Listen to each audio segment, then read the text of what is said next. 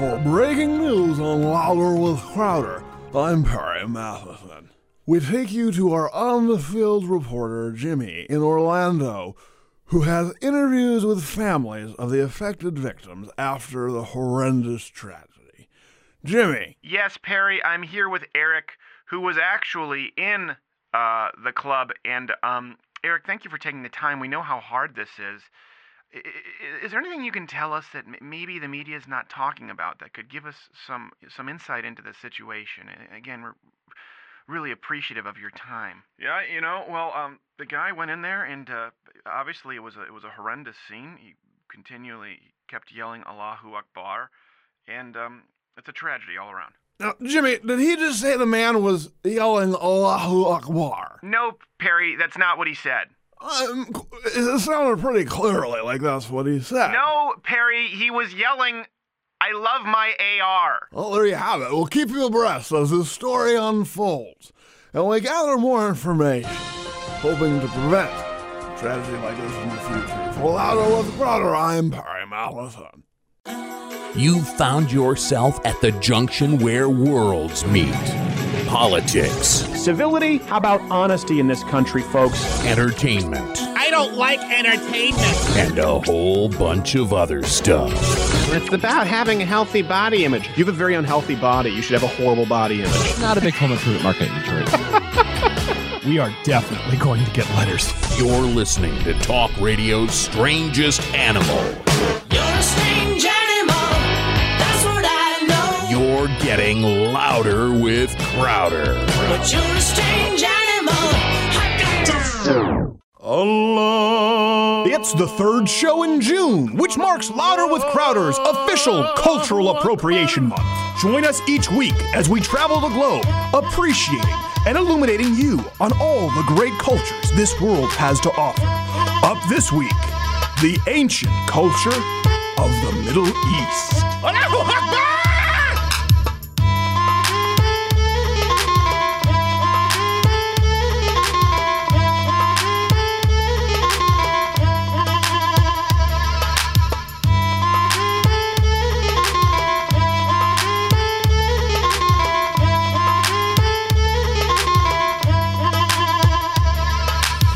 Glad to be with you. That sound is the sound of the weekend. Don't Good speak. weekend. Don't speak. When you're burked, you don't speak to me. I am your host, Stephen Crowder. Of course, producing with me in studio, as always, is Not Gay Jared. You can follow him on Twitter at Not Gay Jared. He is not gay. I fulfill my legal obligations. Draw your own conclusions. We good? We're fine. You can speak. Eh, we're good. I give you permission. We're good. You are good. You know, we, we're doing Cultural Appropriation Month. Of course, that continues this week.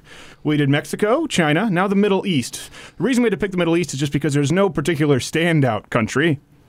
So we went with a region, which I think is more fair. You know, you don't have to wear that burqa the whole night.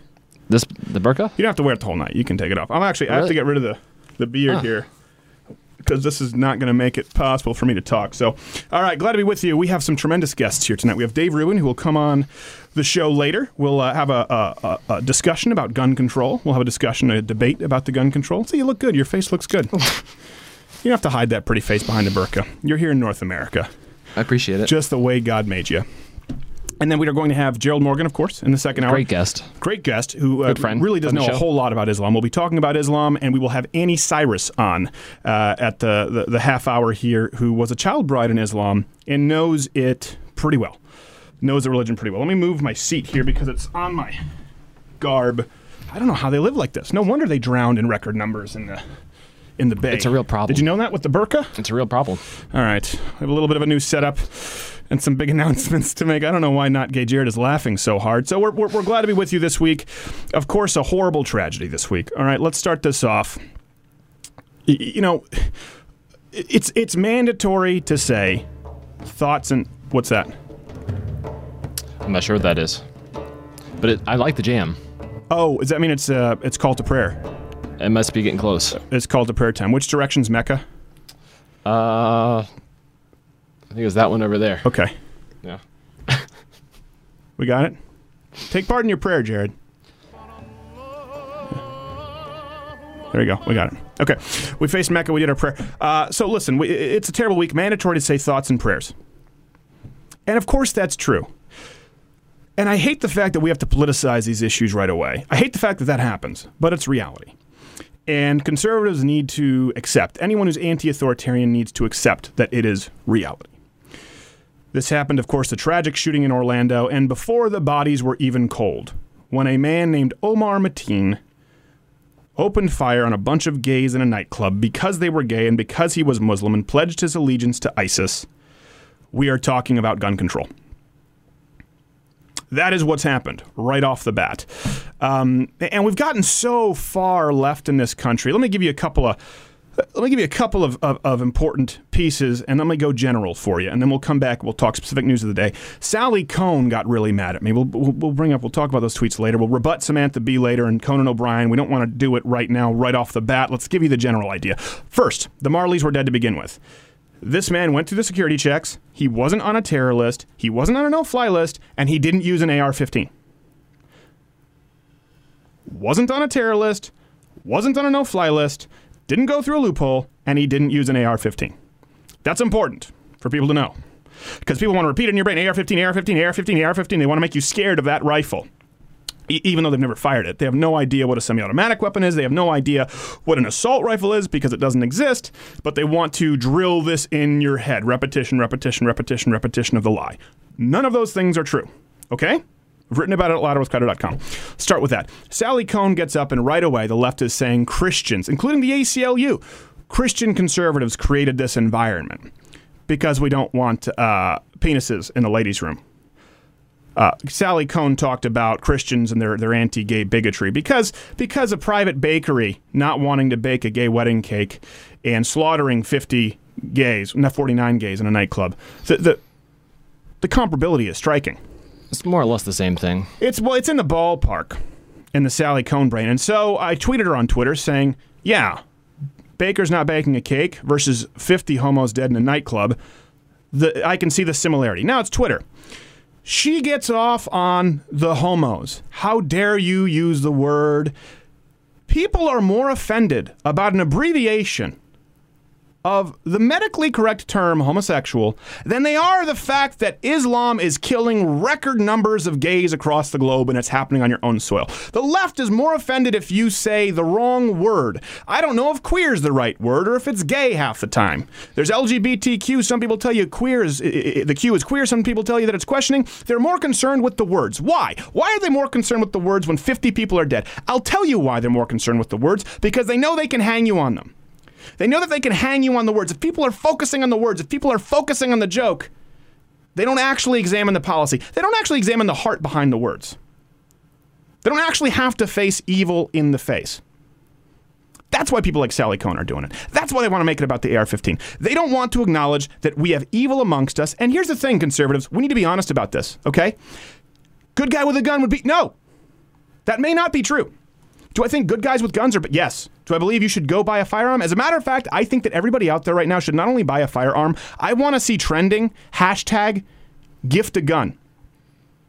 If you have any loved ones or friends who are responsible, obviously in clear medical health, who don't own a firearm, you should purchase them a firearm as a gift. Why? Because when it's shipped to them, to their local FFL dealer, they will have to go through the paperwork. Now, even if they don't fire that gun, even if they don't like it, they have to go pick it up because you filed it under their name and you've shipped it to them, right? They have to go pick it up. They will have to fill out paperwork and a background check. Here's why that's important. The easiest way to refute the propaganda that's coming out from Barack Obama and Hillary Clinton, where they say you can get a you can get a machine gun without a background check. All it takes is for someone to have ever purchased a firearm once. If they've done it once, they can say, "Sorry, Jared, bullshit." For terrestrial, we're gonna have to that dump button. Bull. Anyone who's ever purchased a firearm knows it is absolute, complete, patent bullshit.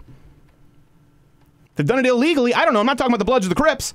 That's why. So here, here's the beauty of this: the, the, the, the Second Amendment, fundamental gun rights are a winning issue because over 90 million Americans have guns, at least hundreds of millions of guns in the United States of America, and you want to make that more.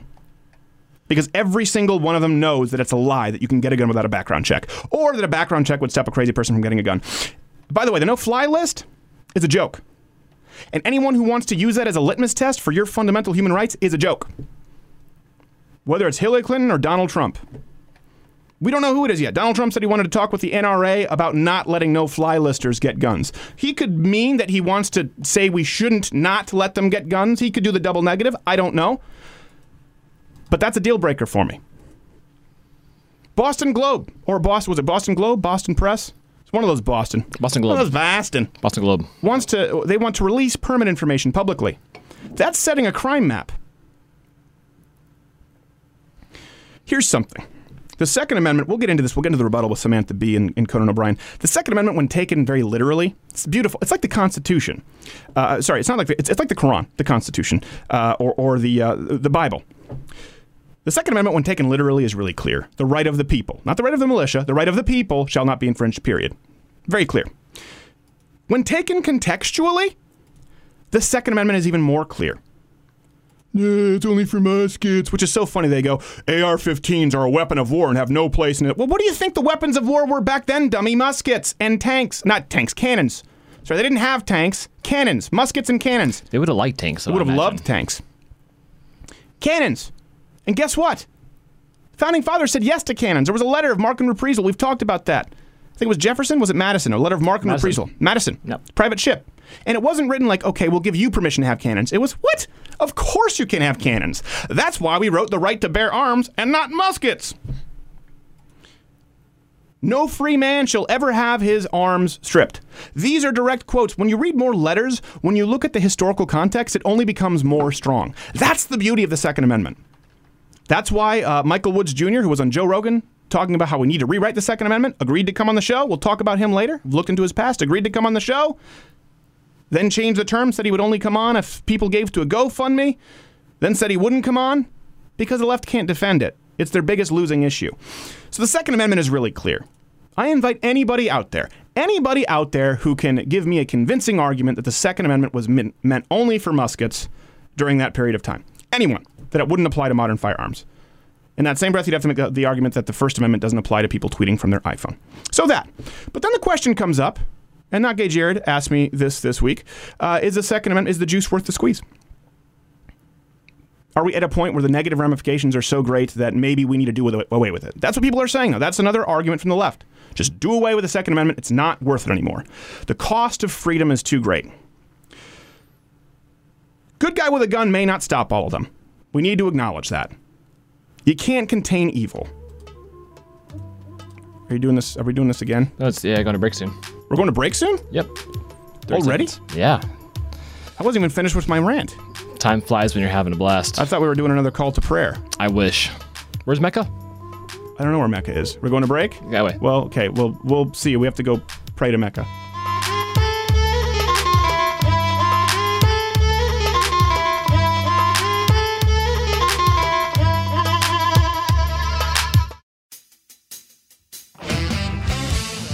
Hey, podcast listener. This is an intimate relationship we have. I mean, I'm in your ears. Unless you're into weird stuff, you don't even let your wife do that. Or boyfriend, I'm not judging. But you can watch this visually every Thursday live at 8 p.m. Eastern or 7 o'clock Central, or you can subscribe to the live video stream on YouTube uh, where you can watch it as opposed to just listen to it. You can watch this full show with people in front. Talkies is what they used to call them. It's a moving picture. YouTube, subscribe, or watch it live Thursdays, 8 p.m. Eastern.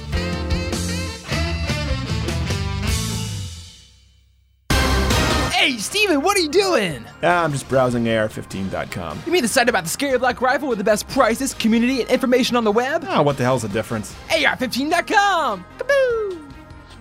AR15.com! Kaboo! AR15 AR15.com! Kaboo! You know, they just heard the three takes. You did three takes, you didn't edit it. They can hear you. Kaboo!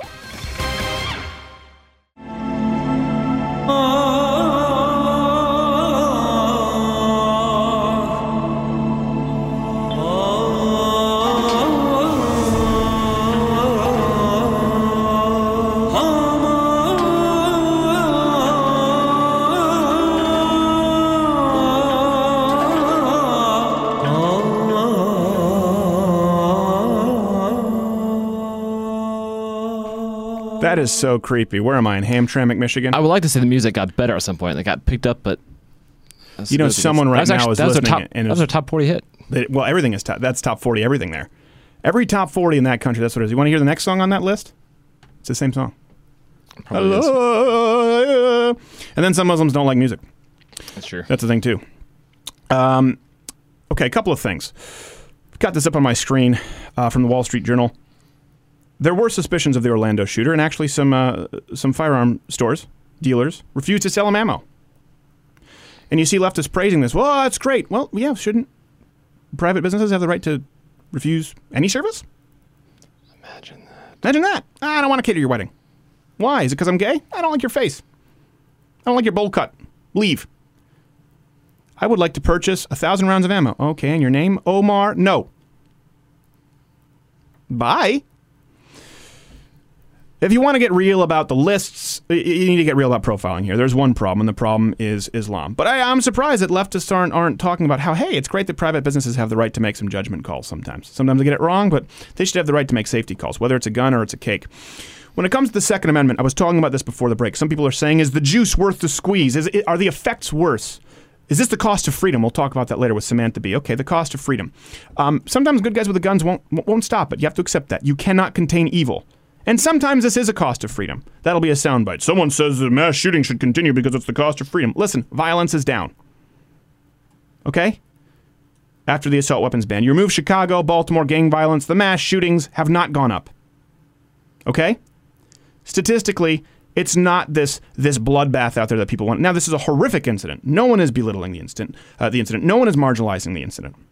But you can't control evil, and the evil is Islam. The evil is not the AR-15, which wasn't used. Is the juice worth, worth the squeeze? The Second Amendment. Well, let me tell you, what has the Second Amendment given you? Okay, the Second Amendment is the United States. This is important to note. It is founded on violence. The United States was created very specifically through justifiable homicide. Justifiable homicide against redcoats coming from a monarchy and an evil, oppressive, corrupt government who never allowed their people to have guns. So, the Second Amendment in a modern society, do you get some shootings? Yeah, but guess what? Without the Second Amendment, you would never have this modern society. It wouldn't exist. The Industrial Revolution, the technological leaps and bounds, electricity, light bulbs, all of them have come to you courtesy of the United States. Why? Because of freedom freedom to innovate, freedom to create. No place left the world's greatest, most oppressive superpower one century only to become the world's only superpower the next century. It's never happened before or since, not to this level. You know what happened? You know how they did that? With firearms. With the Second Amendment. They said, we're not going to do it like them. The only way we can make this work is by being different and ensuring that all of our citizens, uh, citizens unlike those jackasses over there in, uh, in, in the King's Land, can protect themselves. Guess what else the Second Amendment did? Stop, free the slaves. The bloodiest war in American history, right? Civil War. Never would have happened without the Second Amendment. So maybe some black Americans should be pretty grateful that the Second Amendment happened. Who do you think some farmers with pitchforks are going? Yep. You're going to do something with your gun? Yep. Yeah, I do. So, with that, the founding of the United States, which could have never taken place without the Second Amendment, which was very clearly, again, it clearly expressed that everybody has the right to bear arms. Again, even contextually, it's more clear. Cannons, uh, high capacity firearms, which existed back then. Of course, we've dispelled those myths many, many times. That's the only way the United States could have ever come to be. And because of the United States, you have freedom of speech. Because of the United States, you have a modern free press. Because of the United States, you don't have slavery here in the United States. Slavery has been ended mostly throughout the modern world. It still exists in the Islamic world. Again, let's go back to that. Killing gays, they still have slaves in a lot of those countries, and of course in third world countries. Uh, because of the United States, which could only come to be through the Second Amendment.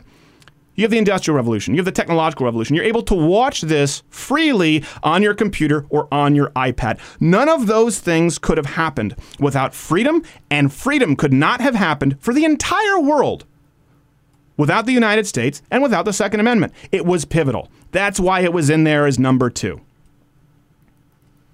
So you want to talk about culture? That culture created everything that you are using and enjoying right now. And by the way, there are plenty of other violent co- right to the south of us. We have Mexico. Uh, uh, wh- that's the cost of freedom. What's the cost of not freedom? The cost of not freedom is record rape in Sweden. The cost of not freedom, the cost of authoritarianism. Of course, you have historical examples like Stalin, Hitler, Mao, Pol Pot. But let's just talk today. The cost of not freedom is uh, groping and getting your hooch grabbed by someone free of charge at a German music festival. The cost of no freedom is being put in jail for saying something unpopular or even playing, God forbid, kung fu fighting, which is labeled as hate speech. The cost of not freedom is going to prison for two years for using the word tranny as could happen in Canada. That's the cost of not freedom. Oh, and by the way, they still have mass killings.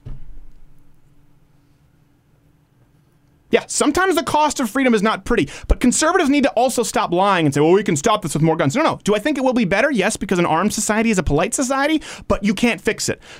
I'm not bringing tidings of great joy here. There is a cost to freedom. And if you look at it throughout history, it's been bloody but everyone benefits. And so I'm a little tired of these other places with crappier, inferior cultures. A lot of these cultures, well, if you want to talk about Mexico or if you want to talk about some places in Europe, uh, you want to talk about places in the Middle East, these people who are piping in talking about how we need to implement gun control. Other cultures outside of Western European or American cultures, we used to have a word for them. It was an umbrella term. Savagery. That was the term we used for other cultures because ours is better than theirs. You can send your letters to me or tweet me at S. Crowder. I'm a little tired of them telling us how we should run our culture. Well, Mexico has a violent culture. There are plenty of countries with violent cultures. Liberals aren't trying to get out. I mean, they're praising Venezuela and Chavez for crying out loud. So just accept that actually the United States does not have greater violence than the UK. Certainly not stabbings or muggings, not overall violent crime rate, but yeah, guns are used in some more crimes and it's a more effective tool. Except that maybe that's a part of our culture, which isn't inherently more violent than everyone else's, but it's a culture that allowed you to even benefit from your culture. It's the culture that allows you to even exist at this point. Yeah, I think the Second Amendment and the gun culture, freedom is worth the price. I hope I've crystallized my answer for you.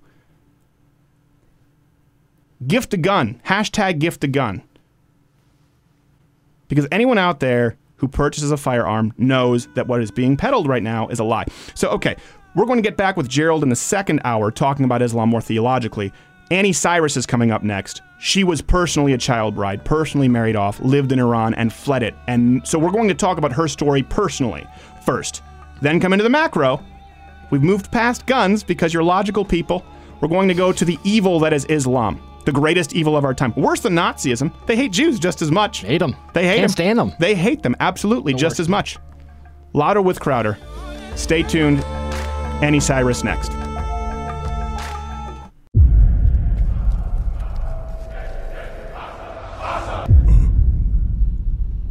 Why didn't you just kill me?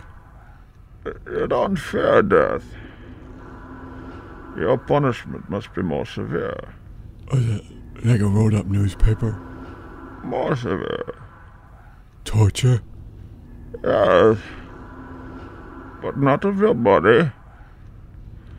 Of your cheeses. No. You will watch me tear this country apart. And I will do it with hope. But I thought hope was a good thing. Hope will poison their souls. Hope for sardines. Hope for cheeses. I don't, but I don't see what's wrong with that hope. They will never get sardines or cheeses. These are empty promises. Oh, you're a monster. And once the country has ruined itself, and all the acorns are mine, Big Squirrel will fulfill its destiny. And then, you have my permission to die.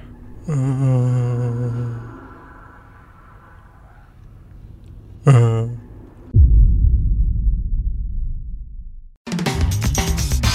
Hey, Crowderheads, if you're listening to this on iTunes or SoundCloud, or maybe on the YouTube live stream, because that's a thing now, you're missing so much content at louderwithcrowder.com. That's actually the bulk of what me and my glorious team, not Gay Jared notwithstanding, do on a daily basis, anywhere from four to 10 articles a day with commentary, videos, GIFs, images, and it's all free. So if you want to be up to date on the news and entertained, just add louderwithcrowder.com to your RSS feed. Go check it every day. It's free. You get to support the site, and then you know maybe we'll give you for some free stuff. I don't know. Maybe free college. What are they promising? Free college, healthcare. I don't know. They're promising. Well, we'll give you that. Just, just bookmark it, and we'll give it to you. That's a promise.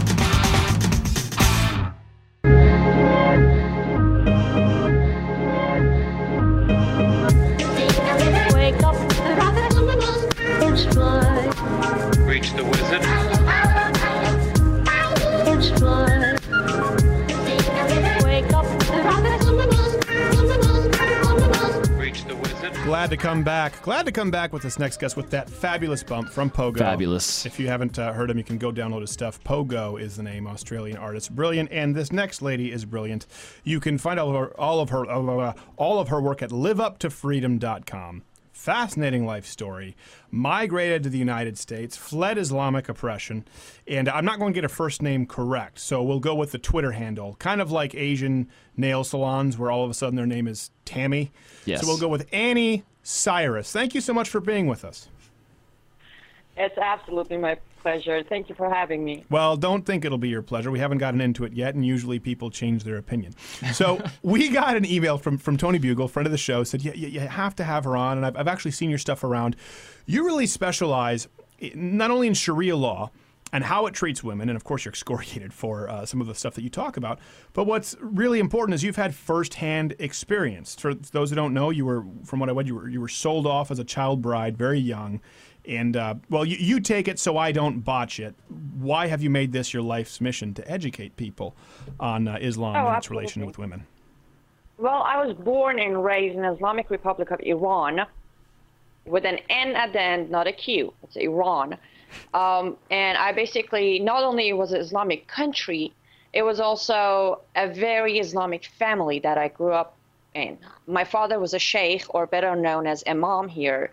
And my mom was a Quran teacher and a woman who would teach other women how to be a obeying good Muslim wife. So I had to face it inside and outside. Some somehow some of the people get lucky in, inside their family they're not too religious. But in my case I had to deal with both. And growing up until age 15, I basically faced almost anything except death a woman can face in Sharia law. I was uh, put in prison, I was lashed, um, I was sold to a marriage, and I was beat up. Obviously, that's a very normal thing that happens to a woman. Well, hold At on, but well, moment- why? Like, what? Why did they just do it because it was Thursday, or because you, uh, you know, you were lippy? What? What was their justification? Well, I do and did have a big mouth. I wasn't the type to just take it. So I would ask too many questions. I was suspended from the school for asking too many questions about Quran. Uh, my dad a couple of times p- punched me for asking why do I have to cover my hair at age seven going to school and the boys don't do it. Or I would ask, why do I have to do the prayer? Or I would ask, you know, I would just keep asking questions, and Sure. none of them ever made sense to me until today. It doesn't make sense to me. However, yeah, that didn't Sharia, change. it do, it won't. It, there is no making sense out of Islam because there is no sense. It's just one thing and one thing is you either obey, you end up dead. You know, that's just the way it is. Now, some people will say, "Oh, this is anecdotal. It was your personal experience. It's not necessarily representative of, of mainstream." Uh, in places like Iran or more moderate places, let's say, you know, like the UAE, that's what they'll say to try and rebut this very interview. What do you say to those people? Well, I normally say uh, grab a Quran. If you don't have the actual whole copy, go to Quran, Q-U-R-A-N dot com. Find fourth surah named An-Nisa in Arabic or the woman in English. Uh, 176 verses. Go ahead and read the first 13 verses and you get your answer. On the first 13 verses, it will tell you Allah Himself that a woman is worth half a person. It will tell you to beat your woman if he's, she's not obeying you until she obeys. So keep beating until she comes back to obeying you. It does tell you that um, if you feel like you need more than one fa- one wife, you are allowed to get up to four permanent wives and unlimited sex slaves. Well, there you have it. It's right in your Quran. Well, I would It's say that that is an answer, but they would say that it's not a good one. Is that a fire alarm beeping that I'm hearing off in your thing? Do you have one of those? Is, is it a battery that's not replaced? Oh, you can't hear that? I can hear. Well, you know, it's just You saying it's because you're supposed to hear smoking. You took off the headdress and you're a good-looking lady, and it's saying. "This is what happens when you're in Western society." I'm sorry, wildly inappropriate. I'm, I'm, I'm very, I'm very. No, apologetic. it's all right. It's good. It's okay because I know you won't beat me, and I won't beat you because I believe you catch more bees with honey, not beating the crap out of them like like bearded Muslims do. So Muhammad did that. Now let me ask you this, point blank, and then we'll move on with your story. Uh, so just give me yes or no. Did Muhammad have a child bride? Yes. Did Muhammad beat his wife? Yes. Did Muhammad uh, have sex with someone who was not his wife as a sex slave? Yes. Okay. That's I want to make sure that's clear and because you can go to liveuptofreedom.com and uh, Anni Cyrus will, will will explain it far better than I have. I've explained it on the show. I just want to make sure that people know point blank all those things are true. They can search them. So you're sold how old were you when you were sold into being a, a bride? I was about 13, 14 when I was sold. Okay. Now, forgive me, you don't have to answer this. Um, they argue Muhammad didn't consummate until several years after. Was that pretty much this husband was able to do whatever he wanted immediately? Oh, Muhammad consummated the marriage at age nine. Aisha was six when he got her, but consummation was at age nine. I was 13, 14, way past that age, yes. So it, it, it and and uh, was was that incredibly scary, or was it just kind of something that you knew, so you grew up with, and so it, it was just sort of eh, another another day in the life? Um, for me, it wasn't so much scary. It pissed me off because I hated the pig, and I couldn't say no. I mean, I tried saying no. Pretty much every bone in my body has been broken at least once. I'm still dealing with some broken bones. Believe it or not, I have to do two surgeries because of bones he broke. But um, it wasn't so much of a scary. No, it pissed me off. Right. Pretty much didn't hated it. Hated it. Now that, I'm sure I that no say on it. that made you really mad. But does it make you even more mad that when you come out and you speak about this? Because I've seen the reactions to you that privileged leftists in the United States and California say, "Well, she's she's just angry and bitter. It's not representative of Islam." I, I would imagine that is probably more overall upsetting. Oh yes, it does really piss me off when they say, "Oh, you just had a couple of bad experiences." Oh, really? Right. I'm giving you verses from Quran and I'm giving you hadith from Muhammad, and you're telling me these are bad experiences. Yes, it does piss me off. However, I try to control my anger. Right. Well, that's true. Well, and, and now you um, is this is this effectively your life's work, educating people and, and, and lecturing? Yes, pretty much. That's all I do, 24 7. And do you do a lot on college campuses? What's the reaction to, to that like right now? Because I've been people have requested me be banned for making jokes about Islam, or of course, you know, fat shaming, whatever they're triggered by today. But since that's your thing, um, have you had any specific reactions or been banned from from campuses? Oh, I was never allowed in. I was turned out turned down by any college, any high school, any university I ever sent a request to have a speech. So where do I never you got my where do you do your speaking? Well, pretty much no, all of it is through my videos. I do the videos, they get shared on social media, on YouTube. Sometimes they take them down, and we have a backup, so we put it back on. We, I haven't had a single chance to get anywhere as far as public speaking.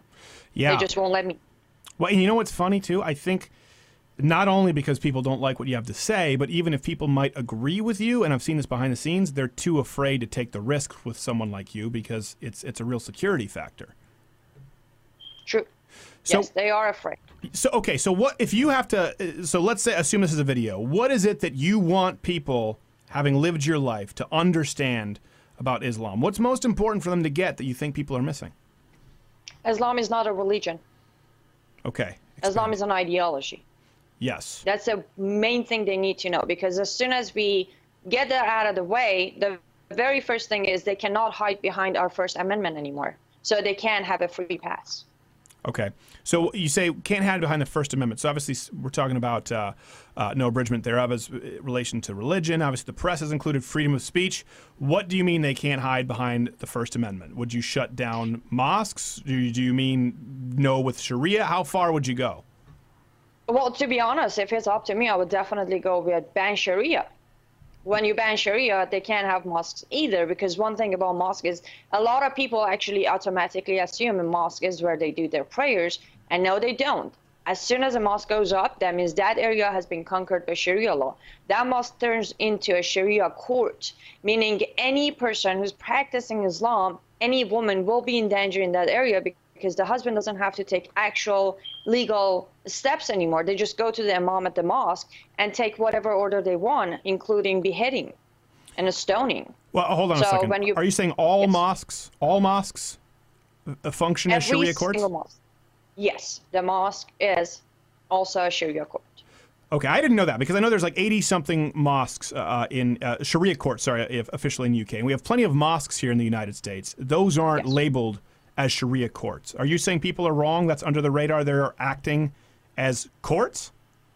Uh, yes, pretty much that's what it is. If you grab the Al Bukhari Hadith book, there are over 72 Hadith in there where Muhammad mentions that every Imam that runs a mosque has the power to make decisions for family courts, which turns into Sharia court. Okay, I guess I was under the inter- because I listen. I'm very, very hard on Islam. If anyone has seen the videos that I've done, I was under the impression that maybe that dealt more like with uh, private marital counseling or family disputes, like you might see in a Christian church, right? Oh, couples having trouble, they go in, they see a counselor, and they try and remedy the relationship. Um, are, do you mean that, or you mean it goes further as to actually making legal st- decisions like divorce with legal ramifications? Yes, Yes, that's what imam in a mosque does. Every let's go back to Islamic Republic of Iran for a second. Um, all of the judges are actual imams. In order to become a judge, you don't go and study law; you study Sharia in order to be a judge. So all judges are imams, but does that mean that all imams are judges?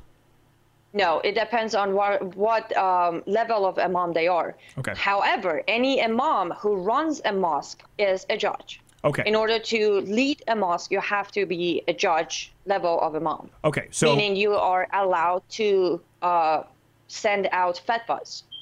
okay, explain what that is for people who don't know. Myself included. Oh, okay.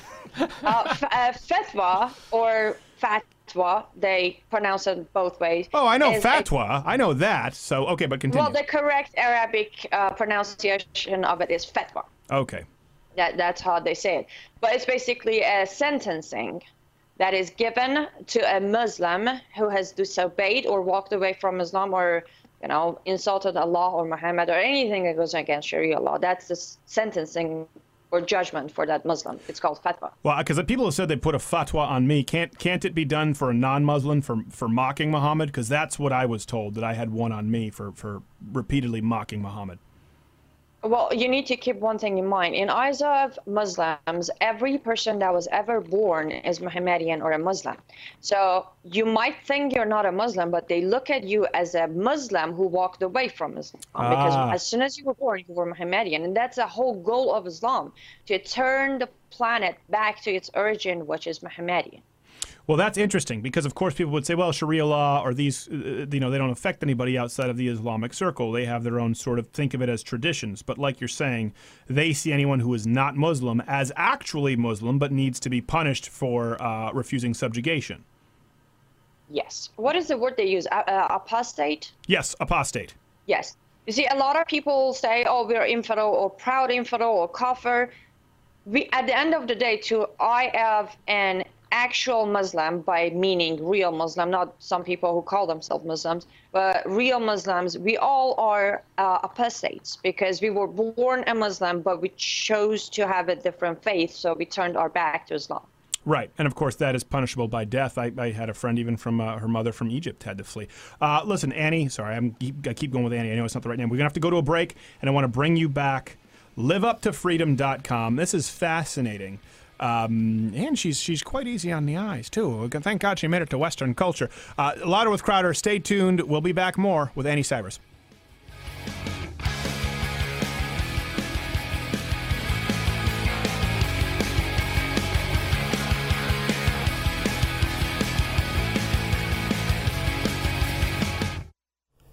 And now for actual studio conversation.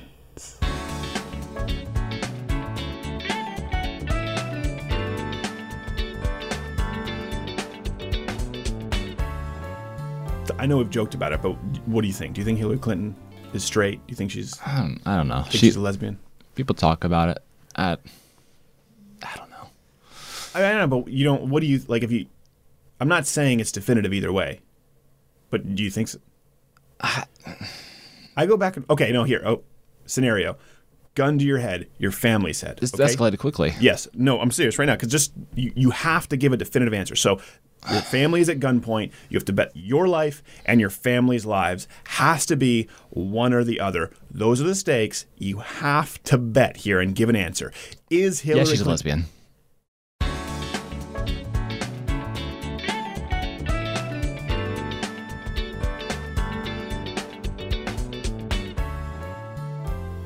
This has been actual studio conversations. Hey, you're probably hearing this podcast either through iTunes or SoundCloud, something like that, or maybe you've heard it on the syndicated radio show across the country, but you may not know that this show is actually live streamed video live streamed every Thursday night, 8 o'clock Eastern. Thursday, 8 o'clock Eastern at louderwithcrowder.com or youtube.com slash Steven Crowder. You can actually watch the live stream, see the guests, see all of these little infographics going on there. We have some exclusive commercials. You get to see the Hopper Cam, people like the Hopper Cam, uh, and additional firings of Not Gay Jared. So, again, it's free. If you want to see what you're hearing, go watch the live stream. Thursdays, 8 p.m. Eastern. LouderWithCrowder.com. When it's time to party, we will party hard.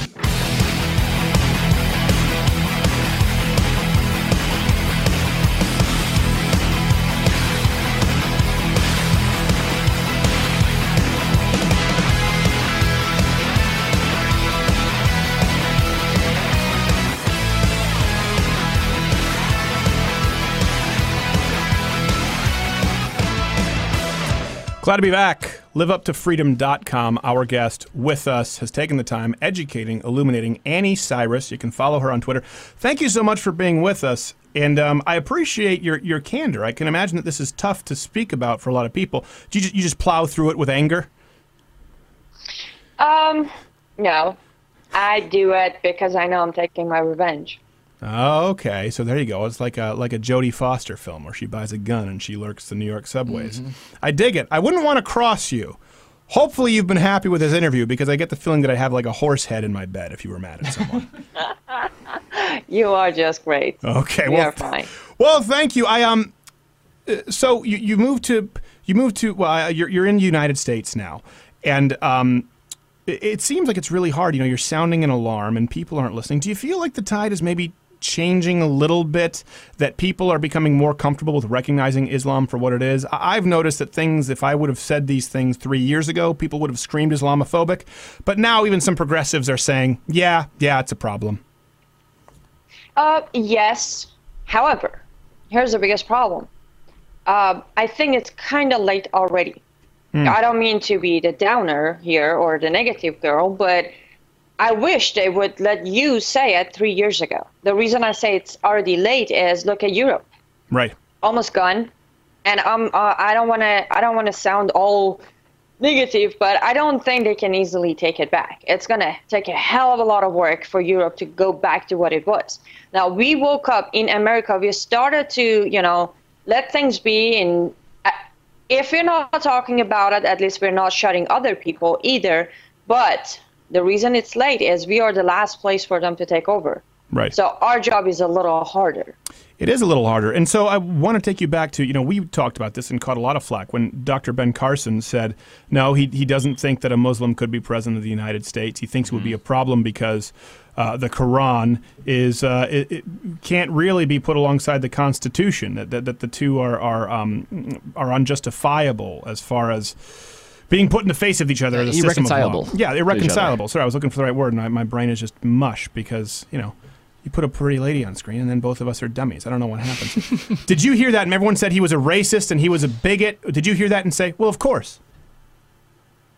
Well, I actually, uh, when he did say that, I was one of the witnesses who went ahead and signed his letter on the article he did. I was one of the people who signed his um, his statement um, as a witness.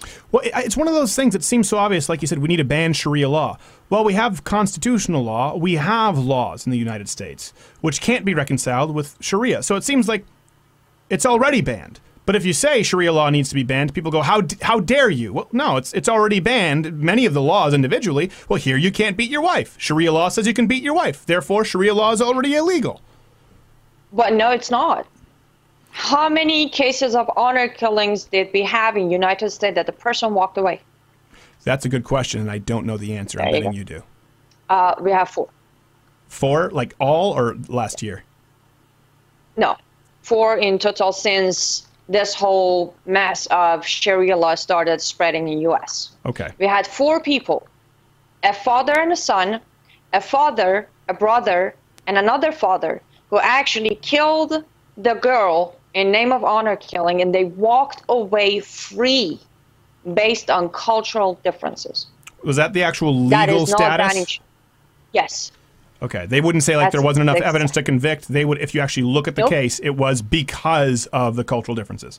Culture. Yes. Good lord. So you can't you can't say Sharia is banned here. No, it might be for us. I mean, not even for me, but um, it isn't for let's say a, a woman who's here. I, I do have a lot of Muslim women who wants to leave and just have a new life in here in U.S. and they are scared of it. We are actually working on a shelter for them, believe it or not. In U.S., they are afraid of leaving their husband and leaving Islam because they know if they get killed, nobody's going to do anything about it.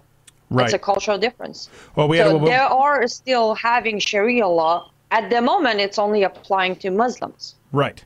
Yeah, exactly. And their goal is to apply it to all non-Muslims who they see as basically Muslim apostates. So we had a woman on here. We called her Q, who had that situation. She had to be anonymous, and um, Mm-hmm. She's she- actually an American woman too. She's an American woman. she American was an. American woman who converted to Islam and left, and she basically couldn't let us know who she was, or she said they would take the kids and she'd never see them again because of the way Islamic courts would work, and there's nothing she could do about it. So, not afraid of being killed, but she said, no, no, the, the law doesn't matter with these cultures. I would never see my children again.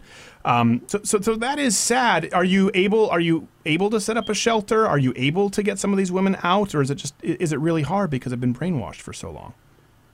Well, it isn't hard. Uh, one of the things Live Up to Freedom does, we help um, people outside of America. Basically, we have had cases where we rescued women from Islamic Republic of Iran with their kid, if they did have any kids, and we ta- take them out. You know, we smuggle them out to other countries, and they go through the proper legal steps of, you know, asylum. They get refugee status. They go to other countries. Inside U.S., however, we are struggling because our own laws are working against us right now mm-hmm. because legally we cannot actually hide these people. Right. If they have kids, our law here says it's a kidnapping. So you see how it works? Yeah. So we don't have the right to do that. They're stopping us from having, we can't get the paperwork done to where we can actually rescue children and women from Sharia law because to our law, we are basically kidnapping the kids. Right. Wow. So no luck here yet. No, that's ex- that's another example of sort of uh, leftist tolerance, want to be pseudo multiculturalism, really hurting uh, the most defenseless among us when we're supposed to be helping them. In particular, Muslim women. You know, they always trot out on Huffington Post a woman. I'm a, I'm a Muslim woman and I love wearing the hijab. And uh, th- th- now there are feminists for Islam all over campus. And it really, it really is sad that it drowns out the voices of, of people like you and people who you are helping. Listen, we don't have on the schedule for much more today. Will you come back on the program because I want to get more into your personal life story next time? Can we do that? Absolutely. Well, thank you so much. I appreciate. it. Where's the best place for people to find you before we go? Uh, they can find us on liveuptofreedom.com, and that's the best place to find us, actually. liveuptofreedom.com. And I bet you she's going to get some suitors saying, hey, I'm, I'm, I'm a good Western male who will treat you correctly. But she's a nice lady. Don't make passes online. It's creepy. Louder with Crowder. Stay tuned.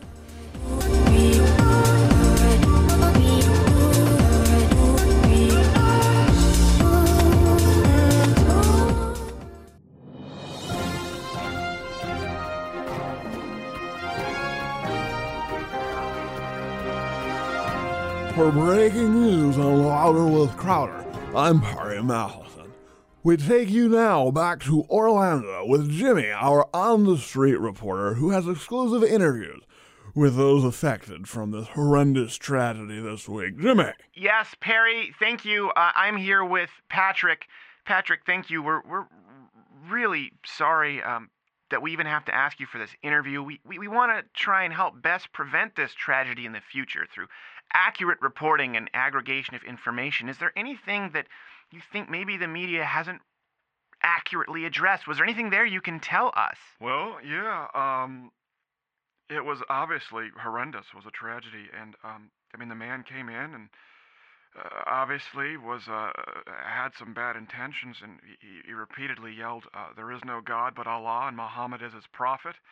And uh, you know that sends shivers down everyone's spine. Now, now, now, Jimmy, it sounded like he said that the mass murderer yelled, There is no God but Allah, and Muhammad is his prophet. No, Perry.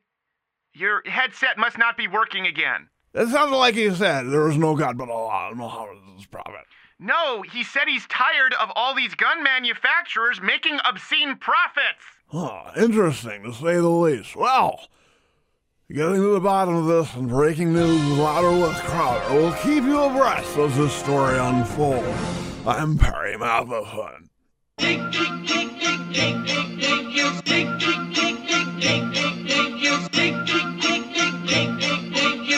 Get excited.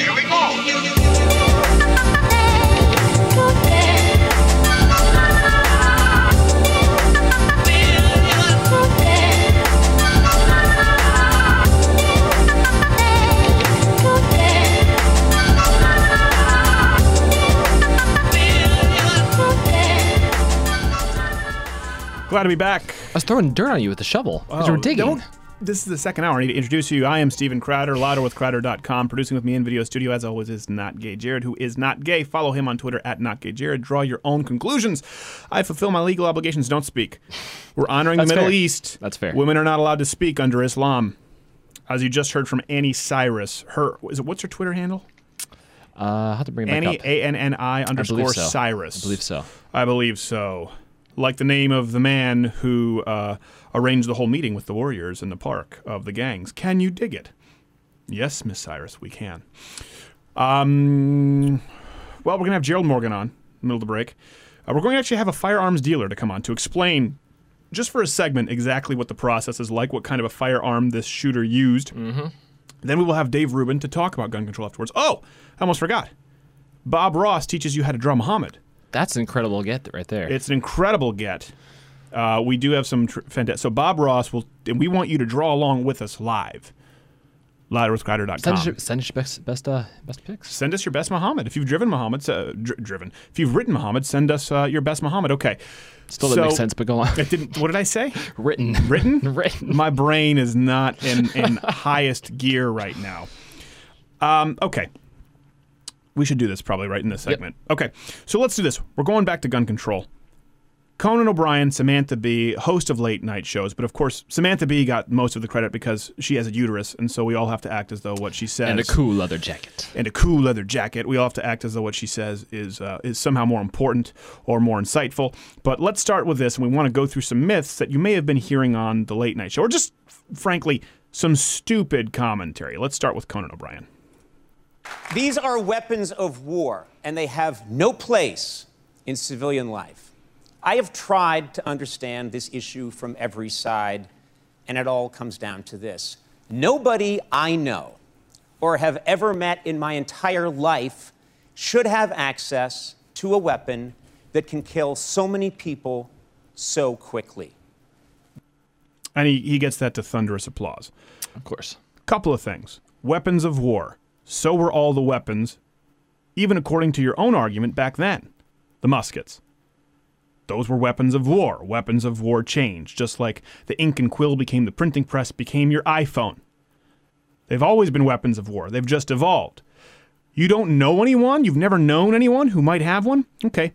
Check the security booth over there at the TBS studio. I've been to the NBC studios many times. They mm-hmm. are armed to the teeth. At the very least, they have semi-automatic pistols uh, with high capacities. I think. What are you getting out of a out of a Glock double stack nine millimeters at seventeen? I want to say 17 plus 17. 1. 17 plus one, and that's the most common, I believe. the Glock 19. Isn't that the most p- common pistol for most law enforcement? popular pistol in the world. Seven, Glock 17 would be the most common now. Okay. Police issue. Police, okay. Same same gun, just a little, little bigger size. A little bigger size. Still high capacity. High capacity. So, Conan, if you've never met anyone, uh, I'm sure plenty of your friends do. They just don't talk to your arrogant ass. Uh, just ask security. They have them all around you. There's a start. Okay, let's go to Samantha Bee. uh, Because everyone was, was was praising her. Let's roll the first clip. Australia had five mass shootings between 1987 and 1996. Then the public decided that was no fun. Parliament passed strict gun laws, and they haven't had a mass shooting. Okay. Um, first off, there are more guns in Australia than ever. All right. Uh, I have this up on the screen. Uh, gun related homicides. There's an argument as to whether it increased or not. We wrote about this up at uh, louderwithcrowder.com. Uh, they're wondering, well, have gun related homicides increased? Okay. That's a debate, and some people will say they haven't increased, but th- th- it certainly hasn't curbed it dramatically. You can use the term mass shooting, but most gun homicides are not mass shootings. Here's something that is undeniable. While gun violence went down, violence of every other kind, every variety possible, in Australia went up. There you go. Just scrolling. Homicide, sexual assault, robbery, kidnapping, abduction. Look at this. Whereas in the United States, crime has gone down. In Australia, it has skyrocketed. Who'd have thought that taking away guns from the good guys could result in people being sitting ducks? What a crazy thought. So when they point to Australia, which by, by the way, it's also very telling. When they point to Australia, a mandatory buyback is they come take your guns.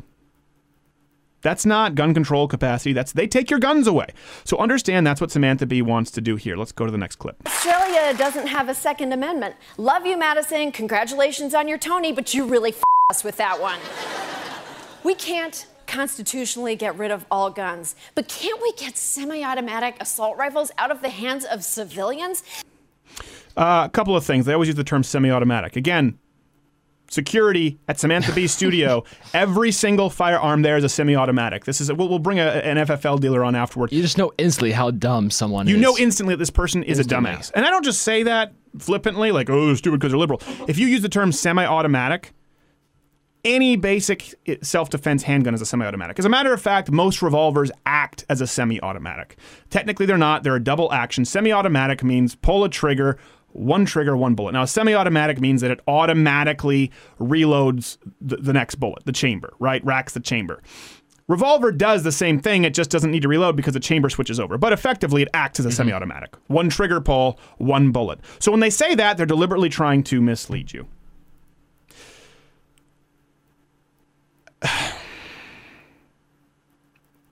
Go to the next clip. Sam Bee wants to take your guns away. Yes! The ones that mow down a room full of people in seconds, yes, I do want to take those guns away. These high capacity penis substitutes are a shitty choice for hunting and home protection, but perfect for portable mayhem.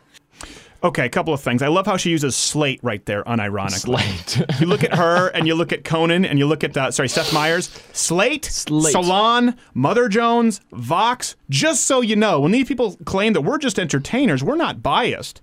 Right here, They're the sources I have are New Yorker. What, what is it? New Yorker?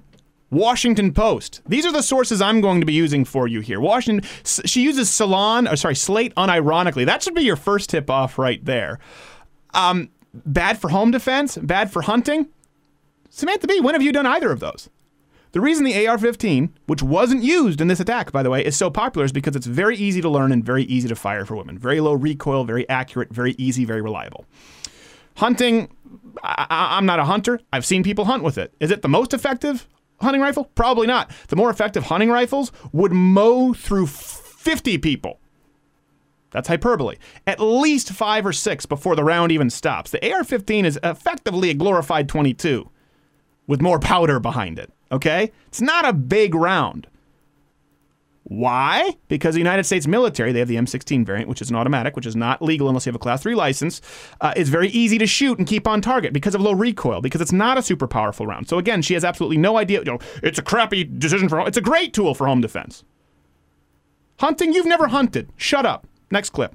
It turns up at gay nightclubs, movie theaters, an elementary school, colleges, even an office party with coworkers. It's nicknamed America's Gun, and unlike handguns, it can be bought in Florida with no waiting period. First off, that has nothing to do with anything. Uh, many states don't have any waiting period on handguns at all, or rifles.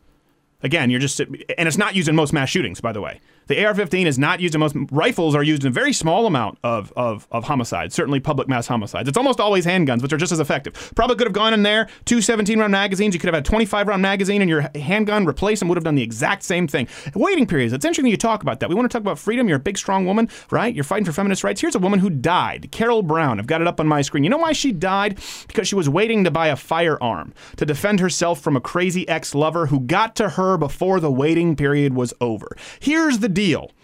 I may need an AR 15 because of angry Muslims. Don't like free speech. Mark Steyn, Salman Rushdie, I'm right there on the care list next to them. She needed it because of an angry lover. Lots of people need different firearms for different reasons, and you don't know those reasons. Therefore, you don't have the right to infringe on their freedoms and their right to protect themselves. Here's something important many Americans live 20 minutes away from police departments in this country, okay? 20 minutes away. So you can sit in your Upper East Side or Upper West Side penthouse or your LA apartment with your doorman building and talk about, gee, how great you are, even though a woman's getting the hell raped out of her down the block by a gang who went into her house because they're 20 minutes away from a police call, but you did the tolerant thing. People die during waiting periods. Often, when people are buying firearms, it's a necessity. Next clip. So until we as a nation find the political will to reject a mass shooting per day as the price of freedom, I'm just going to pray. Are you there, God? It's me, Sam. Please bless the victims and their friends and families in their time of unspeakable pain. Give us the courage to say no more. And while you're at it, please send the NRA a plague of boils. Amen. Okay, here let's talk about the NRA. People love to act as though they're a part, like Bernie Sanders and the socialists, and we're the party of the people Oh, and democracy and lobbyists. Guess what? The NRA is the one organization in this country that is largely funded by small individual donations. Their biggest funder, I have it right here, $175 million of the NRA's annual budget, and it is huge. 50% of that is from contributions. 27% comes from other donors.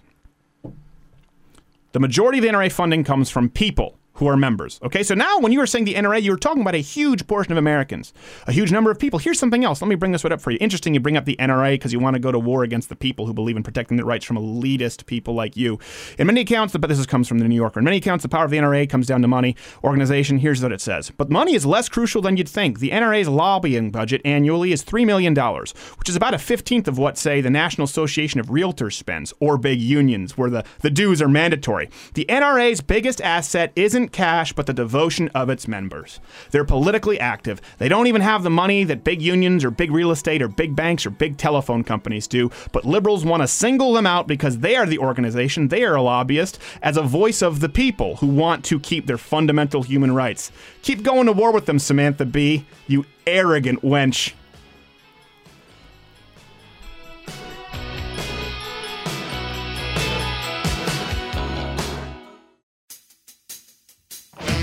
Hey, podcast listener, I'm in your ears. This is intimate. Not too deep, though. I learned that the hard way with Q tips. I coughed for about a week and a half. But you also may want to read some news every day at louderwithcrowder.com. It's all free, it's accessible, and there are several articles a day to keep you abreast as news unfolds. That's louderwithcrowder.com. You can subscribe to the podcast there, watch the videos, or sign up for the mailing list, or complain about all the free stuff because it's not perfect. Some people do that too. That's louderwithcrowder.com. Bookmark it, go there, or you will regret it. It will be one of those decisions you look back on when you examine the ruin that is your life.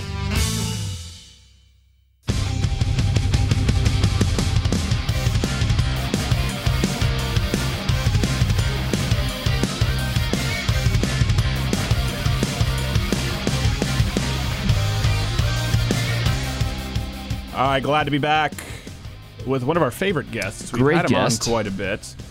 All the time, you know him. He needs to get a better Twitter handle, though. He is a Yeah, it rocket sucks. scientist, neurosurgeon. You know what else he added? What? Doctorate in geology.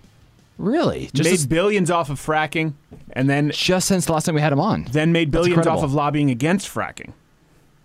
So all of these things, uh, G Morgan Jr. at G Morgan Jr. on the uh, the Twitters. Gerald Morgan, thank you for being with us, sir. Absolutely. I think they call that playing both sides. I think Yes. that well, you're hedging your bets. You're, you're There's money to be made everywhere, my friend. There- everywhere. there is money to be made everywhere.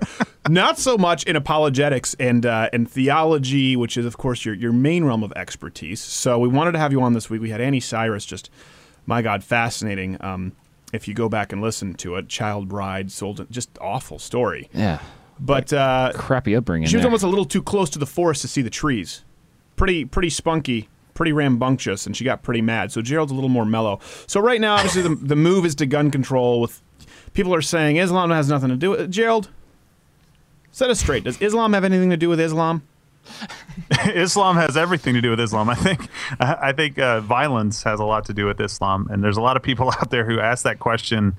Does it really? Is it really Islamic thing, or is it just people that have perverted? Their, no, no. It really, it really is. Over a hundred times, they're urged to be violent in the Quran and in the Hadith, uh, which is just think of it like a Bible commentary, except maybe with a little bit more importance um, uh, to Muslims as a Hadith. And It's all Now, do all there. schools of Islam use the Hadith? Have they consistently? Because some now say, well, that's not the Quran, that's Hadith. Uh, uh, absolutely. So it, it's basically like saying there are uh, five or six that are very well uh, respected and, and kind of accepted uh, hadith. So you can even quote from those, even if you want to limit the pool just a little bit, just to make sure everybody's happy. And you can quote from those and be just fine.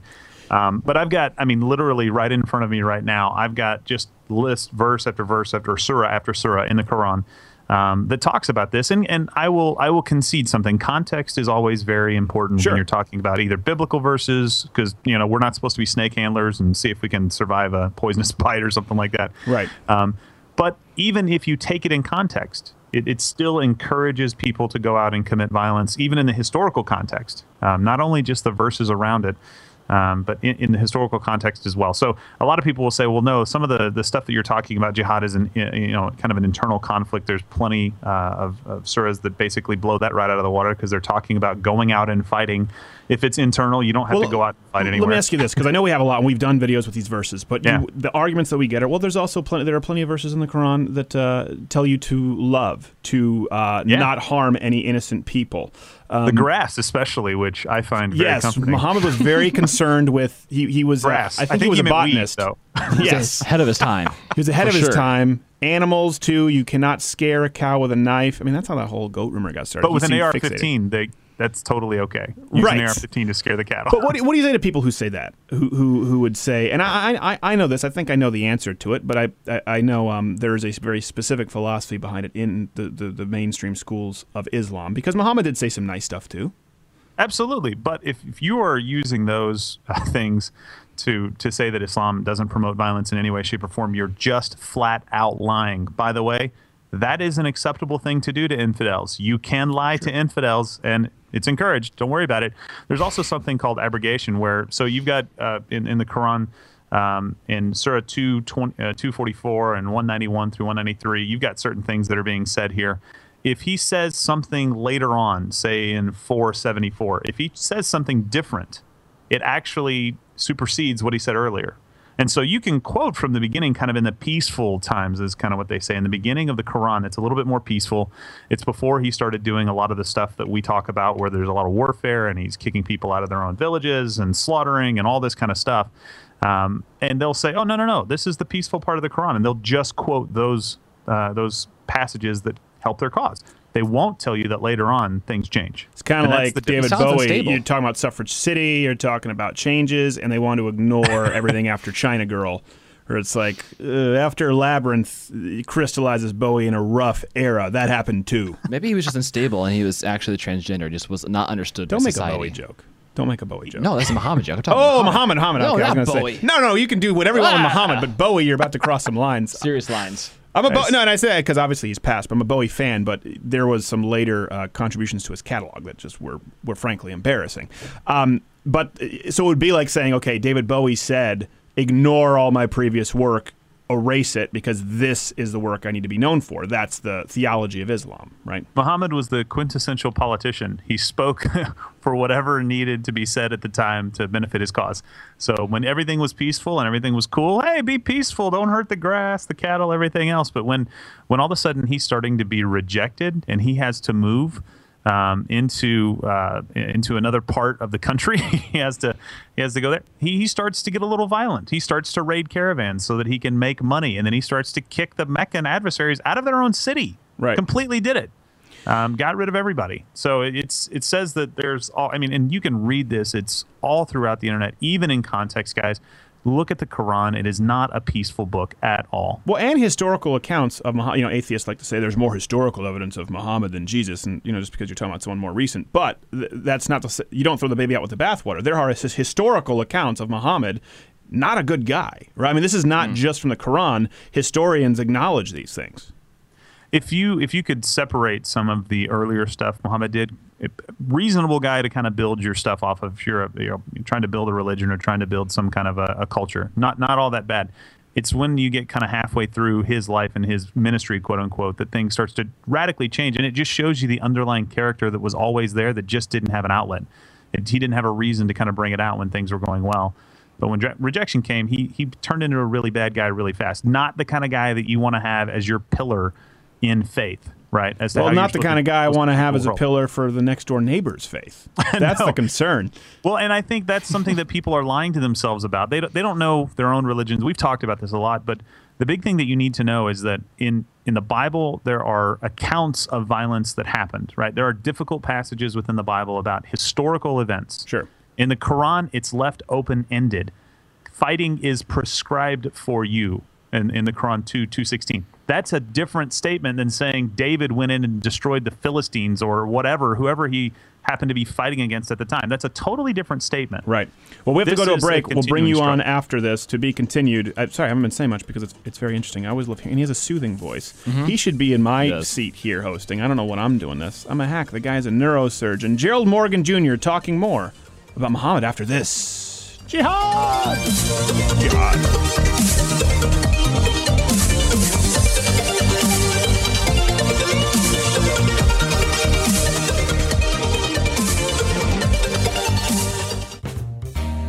Lyle. Didn't see you there. What are you doing? Hell, I'm just relaxing and enjoying my 1978 Bordeaux, a fine beverage after a fine game of racquetball at the Wimbledon. There's no more quality establishment than the Wimbledon, you know. That sounds fun. I don't really know a whole lot about wine. That's why I go to simplifiedwine.com or I just call their number. What's that number, Jared? 844-297-WINE. Oh, where'd he come from? His voice aggravates me. I have him chained to a caravan. For simpletons like me who don't know a whole lot about wine, just what I like, it makes it easy. I either get the call, go to the website, talk with a sommelier, list what I like, what I don't like, my budget, and can have it shipped directly to my door or gift wrapped and sent to a friend. It doesn't get any simpler than that. Simplified wine, you say? I prefer more of a barrier to entry. I know you do, Lyle, but you're an elitist bastard. That's why for simpletons like me, I prefer simplifiedwine.com or just calling 844 297 wine.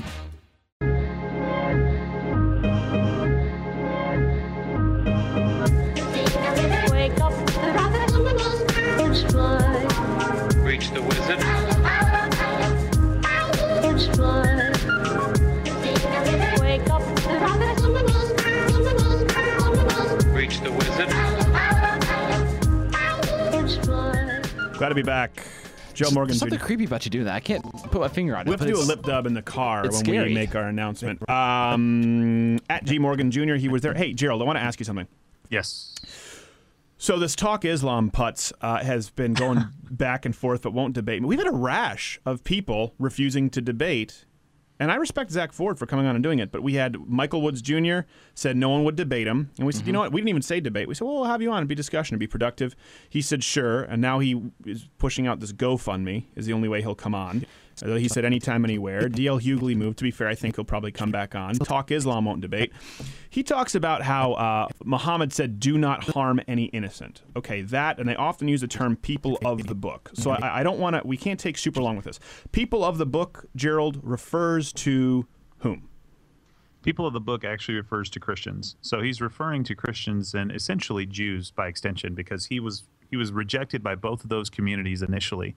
Uh, the thing you have to understand though is that there's a little bit of a, a fine line here. You either convert, you pay the tax, or you die. But in, in the very end, you have to convert or you die, and that's that's all throughout the Quran again. So Right. there may be some verses that say if these guys stop fighting against you, um, then you can leave them alone. And there are some, and they'll quote those as saying, "Hey, if these guys stop fighting against us, it was all defensive anyway, and that's not true. Right. Um, then we can leave them alone." But that's not true. It actually involves conversion as well, so that it's only worshiping Allah. And if you don't worship Allah, in the end, you get killed. Look Well- at every country in the world that are dominated by Muslims. Christians can't just live there and exist. There's incredible persecution. They're treated horribly. No, you're well. You're absolutely right. I wanted to ask that because people of the book that is true. But like you said, you go back to abrogation. Not only that, um, but uh, well, it's it's it's one of those situations. We were talking with with Anni Cyrus. She she uh, did enlighten us on, on something. She said, you know, they it's not like Christianity or Judaism or anything else where you convert to the faith. You're all seen as people born Muslim, and you're seen as an apostate.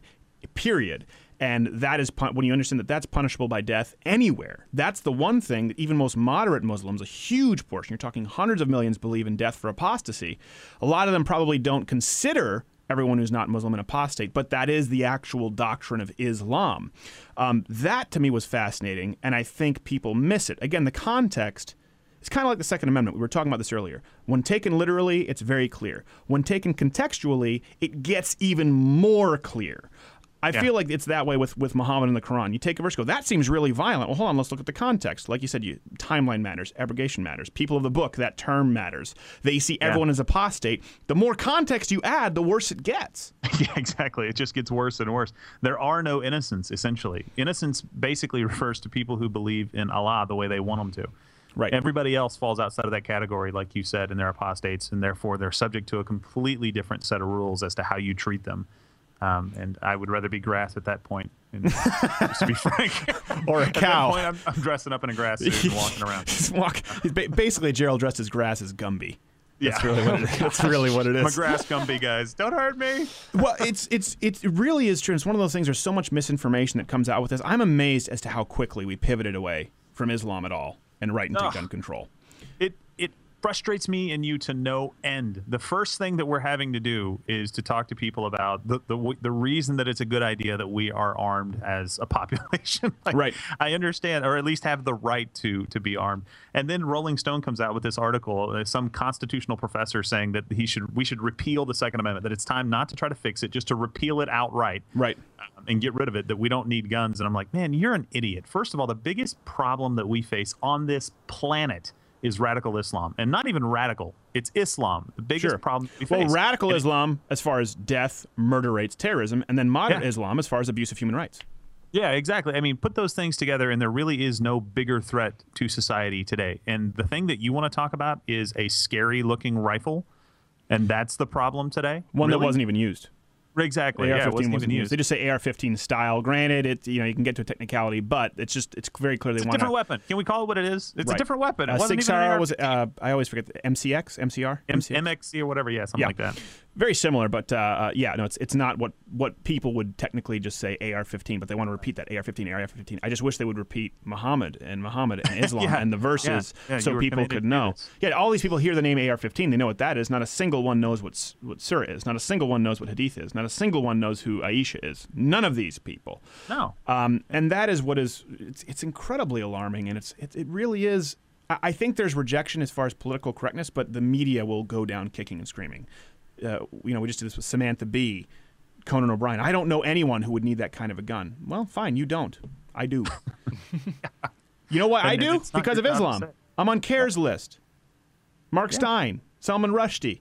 These people are on lists where Isla- Islamists try to kill them. They need an AR-15, and you can't account for every single reason why someone might need it. So you have to err on the side of freedom, um, which of course Well, is you have to come up with the reason why you don't need it. That's how this works. That's how our Yes. system of freedoms work. That is So due they haven't come up with a good one yet. So, No. And they'll try. They definitely will. But I, I, I think one more thing to mention too is that um, when President Obama came on and, and started talking about the shooting, obviously the, the, you and I, we want to have compassion for the people that have been shot. We want to care for the people Hold on in one the second. community. Jared, put the camera on yourself. Stop yawning. Jared doesn't put the oh. camera on himself one time because he's sitting here, he's putzing around, and he's yawning. Are you yawning? I did yawn. He was just yawning at what you were saying, theology. Gerald. Oh, oh, there we go. Thanks. I'm sorry. So Continue. He, he, he said he refused to say the word Islamic terrorism, and, and people called him out for that. And he came out with something that I thought was better suited for a high school cafeteria smackdown than any press conference a president should ever give. And it was that these aren't these magic words or this magic phrase that all of a sudden allows us to fight the problem. And I'm like, you idiot! It's like a doctor walking in, seeing you have a broken arm, and saying, you know, you might have a strain. I'm gonna I'm gonna just give you some Tylenol and send you home. You diagnose the problem incorrectly, and you can't fight the problem. He doesn't realize we have an enemy, and until you realize you have an enemy that is actually trying to destroy you, You can't fight that. That being said, what you've just said, and we've talked about this, is much more nuanced. I do get aggravated when you hear other conservatives out there just going, "Why won't he say radical Islamic terrorism?" and they don't expand on it. It's like that's not the point.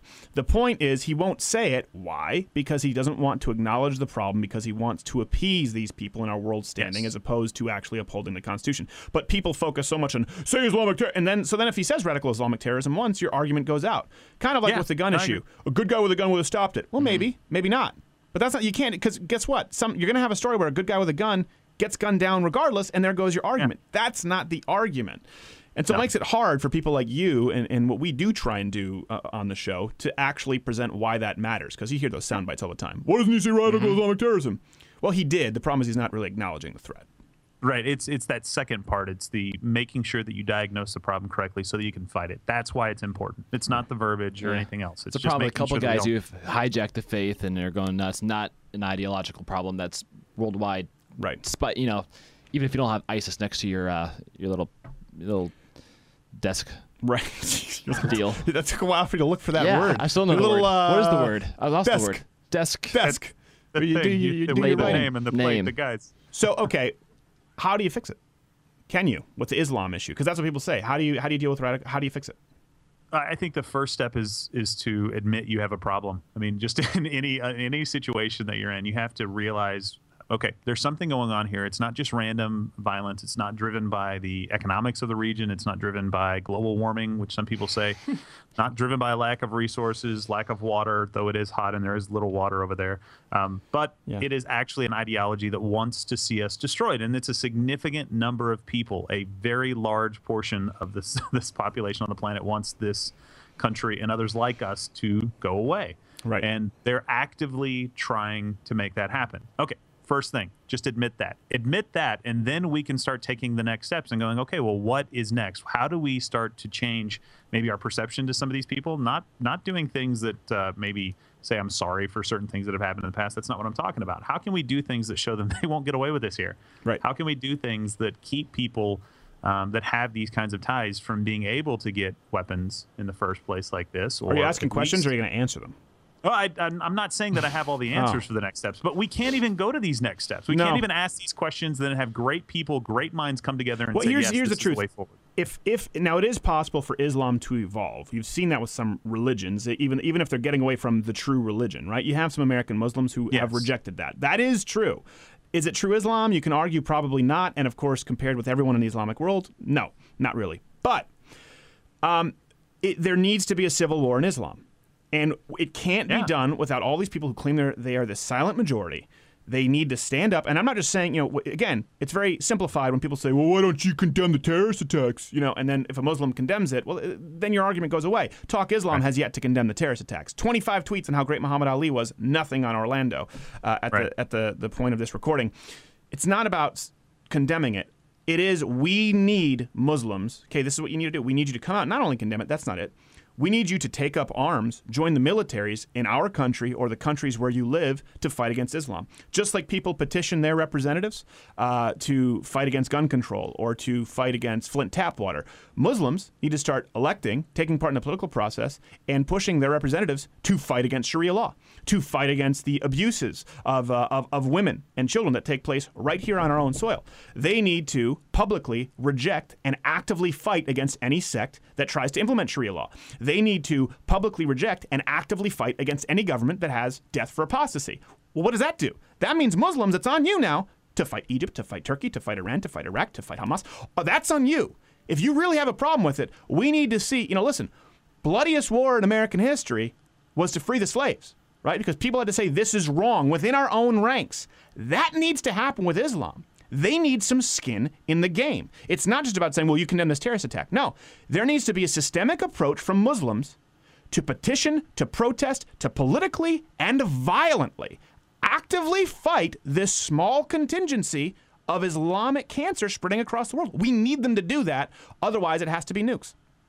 Yeah, absolutely. But here's the problem: they won't because the moment that they start fighting against their own people, they become outside of that protected group. They become infidels. They become apostates, and therefore they can be killed by everybody else. So it's very, it's Right, but very th- but that's hard war. for them. No, no, no. I agree. This is what they should do, but I'm telling you why they won't. Right. Even people that are are in that kind of camp and say, "Yeah, you're absolutely right. We have to stop these people that are that are you know taking over our religion," like they said. Um, they Well, won't did you do see it how fast in France. They'll get killed. the protests over the drawing of Muhammad? Mm-hmm. How fast? Well, why can't you get that many Muslims in a town square? Why can't you get that many to, conduct, to to come together fighting against a terrorist attack? You can get them to come together and fill the town freaking square because someone drew Muhammad, which we'll do later on. Bob Ross will be in and we'll do a live instructional on drawing Muhammad. But you can't fill uh, the, the the the the B ballroom at the Hyatt with enough Muslims for a terrorist attack. Let's be real here. One should be more outrageous than the other. And that's it's not just condemning a terror attack. They need to do what Americans and anyone else in Western civilization does to fight against radical Islam. Not just they need to do that. They're citizens of the United States. You need to do these things, and I, I, I don't hear anyone else talking about that. It needs it's it's not just saying condemn the terrorist attacks. What I am saying is we cannot do this without if there are as many moderate Muslims as they claim as they claim to have out there. We need them to do it. They need to do it. Yeah, absolutely. And to go biblical kind of on you, you judge a tree by its fruit. Sorry, guys. We appreciate your words and you're sorry for all the things that have happened here, but your fruit is telling us that you stand for it because you're not doing anything to stop it. And in a lot of cases, you're promoting it, especially as organizations and leaders around the world. Yeah. They're high fiving each other behind their back, saying, All right, good. We're, we're striking a blow at the enemy. And they look at us and they go, Oh, those freedoms that we hate that you have, guess what? Your politicians are now coming out and saying we need to get rid of the Second Amendment, or we need to get rid of these guns. We need to restrict freedom. We need to restrict freedom of, of speech. Bring in Syrian refugees. exactly what they want. Let men into the little girls' room and disarm all women. What could possibly go wrong? Gerald Morgan at G Morgan Jr. Thank you so much, brother, for being with us. We'll have to have you back soon. Absolutely, but thanks. Thank you very much. That was Gerald Morgan. He's a rocket scientist, neurosurgeon, and now geologist. Uh, just got another degree. I'll, I'll notify you after the break what it is.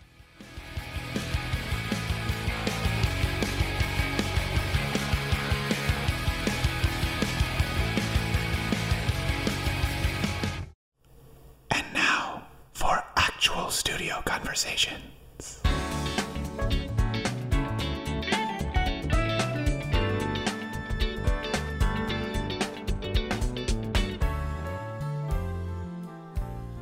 Your dog is weird. I caught him earlier. He was just he was just licking himself. Like he just could not get enough of his downstairs nether region. I just it just I don't know, it was like at least half an hour. That's weird. Just sitting there. It is weird. I told you it's- I No, told you, you. dog's weird. No, you're weird. What? He's a dog. A dog licking himself is natural. You watching him for 45 minutes is not at all.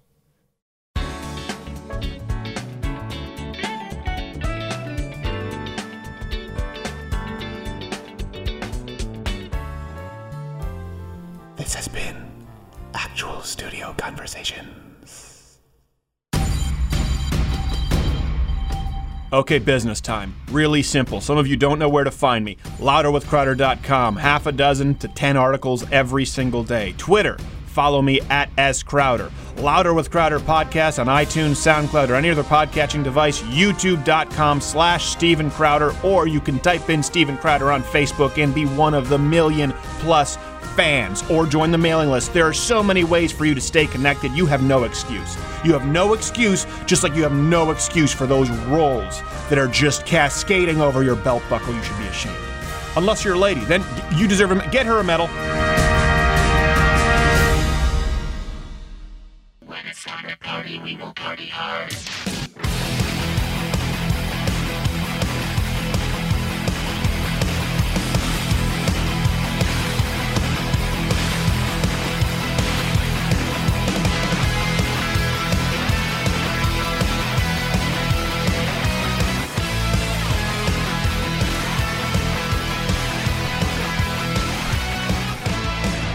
Glad to be back. Little Andrew WK for you. Nothing wrong with that. Have a guest, someone who uh, has directly been vilified in the media. Not really, more so the idea of this person. He runs patriotpawnandgun.com.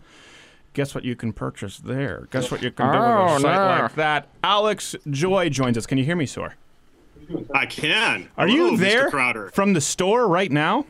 I am. I'm live in the store. We got customers at the counter. We're selling guns right now. That's is that is that legal?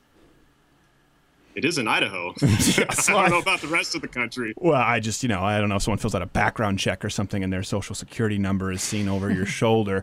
Um, okay, so you do, how long have you been in the business, the firearms business, Alex? I've been in the biz for nine years. I'm a federal firearms license holder, and uh, I have a, uh, you know, I've got a license from the federal government that says I can legally sell guns. Okay, so let me ask you this because there are a few rumors, and so I wanted to get someone with direct experience. It's uh, now Patriot, Patriot. Well, we'll get Patriot Pawn and Gun.com. Can people purchase online? We don't sell directly online, but they can contact us and we can transfer firearms. We can make the sale here, Right. and we can transfer to another federal firearms license holder in their state. Okay, exactly. Well, I wanted to get to that because I wanted to make sure so people can go to the site or where, wherever it is and check it out because there are a lot of a, a few logical fallacies here. Can someone purchase a firearm? You're, you're a firearms dealer legally from you without a background check. Does that happen?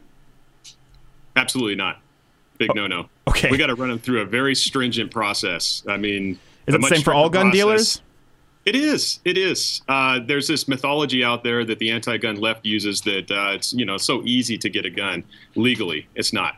Now you can get a gun easily, legal, illegally, because Sure. we've got a porous open southern border, and you got drug cartels and gang members going back and forth with illegal guns all the time. You can go to Detroit, Chicago, L.A., any any place downtown and buy a illegal gun as easy as you can buy some meth or some crack cocaine.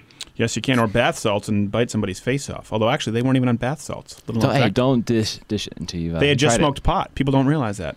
A few of them. They were just everyone was following bath salts. Okay, so they can't do that in the store. Online, like you just said, you, you ship to another FFL. This is Uh, the way the online works. Yeah, it, it's it's again, First off, background check online because they say you can buy online without a background check. Again, we're talking illegal. not. No, okay, go Absolutely ahead. not. What happens is, so they, they may order a gun online from store A. Store A has to ship the gun properly. And again, there's a lot of rules and regulations. Like patriotpawnandgun.com. Let's use yours as an example. So let's say So- someone so- says, I want to get, uh, uh, I don't know, I want to get a, a Glock 19 from you, from patriotpawnandgun.com. Okay. Yeah. So so they order from me. They they go to patriotpawnandgun.com. They call us up. We sell them a Glock 19. I have to then get from them a federal firearms license copy from the FFL agent on their in their city from their end. I have to ship directly to fe- another federal firearms license holder, and then they go pick up the gun from that FFL dealer, and they have to go through the 4473 process, the Right. strict background check, and all that to get the gun. Right. Okay. Now I know this, but a lot of people, a lot of people out there who haven't purchased firearms don't know the process, um, and that's the beauty of the of the firearm issue. All it takes is someone having bought one firearm ever, and they know Hillary Clinton is lying. They know it. They go, She's- "That's not true." Absolutely. Um, Yeah. Okay, so so people are complaining this shooter, you know, uh, well, why wasn't there a longer waiting period? Is something they talk about. Like, wh- which firearms do have a longer waiting period, or, or, or people use the term fully automatic? Um, Turns out the guy didn't even use an AR-15. He used was it SIG Sauer MC. It was a SIG Sauer. I think it was an MPX. It's basically a uh, kind of a fancy pistol, actually, a high capacity fancy pistol. Okay, so there you It go. It kind of looks a little bit like a like a like an SBR, a short barreled rifle AR. Well, why do they say AR-15 style? Why do they always? Is it just because they want to repeat that, drill it in to make people afraid of the name? Because this isn't Because AR-15. that's the bogeyman. That's the bogeyman. And the reality is that uh, less than 300 people are killed by a rifle uh, per year in the United States, and of those, maybe 100 ARs a, a year. Right. So, I mean, out of a nation of 300 million people, I mean, you're, the odds of you, uh, you know, dr- you drowning in your swimming pool are much greater than getting shot by an AR-15. Sure. Okay. So but, it- they, but it's a but it's a buzzword, you know. Right. It's an evil black gun. Um, Well, you can also get them in green. You can get them in pink. I know That's someone has true. a, a pink They're AR. gorgeous. Yeah, super sexy. you know what? There are gay, there are now gay uh, gun clubs online. They're they're called like pink guns uh, groups that are arming up and getting trained. I love it, and their their ARs are pink. So well, I, hopefully they realize their enemy are not Christian gun owners. That it's it's still Islam because they want to throw them off the roof or go shoot up a Well, nightclub. absolutely. You know, some of the evangelicals don't want to bake them a cake, but uh, you know, Farouk. It's comparable. Discuss wants to shoot him, wants to shoot him or throw him off a building. But Yeah. you know, they're comparable. Yeah, Yes. it's an analogical equivalent. Yeah. Sally Kohn makes a convincing argument. The similarities are striking. Okay, so AR-15, I know it's not fully automatic. Uh, people out there know now. from a class two dealer. They're not fully auto. They're called semi-automatic Right. from a class two dealer like myself. Okay, so what is required to get a fully automatic weapon? That's a class three license. So again, I want people to know when they say fully automatic, what's required to get that and what class is it? Sure. Let me let me let me show you real quick what the difference between a class two and a class three is. Okay. You'll see this switch right here. Okay. There are two positions on a class two semi-automatic. Automatic. There is safe and there is fire. Right. Now, when you put it on the fire switch, it's just as fast as you can pull your trigger, but it's semi-auto. It's every trigger pull shoots one round.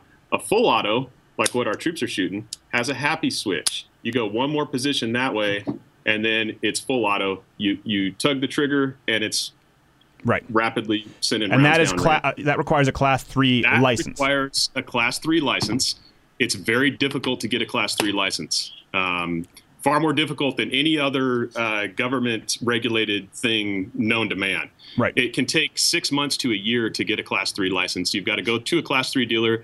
You've got to go through a stringent background check where they practically do an enema and rectal exam on you. Yes. Uh, then you wait and you wait and you wait and you wait. Once it's you mandatory approval, when you're then it goes 55, I think. Anyway.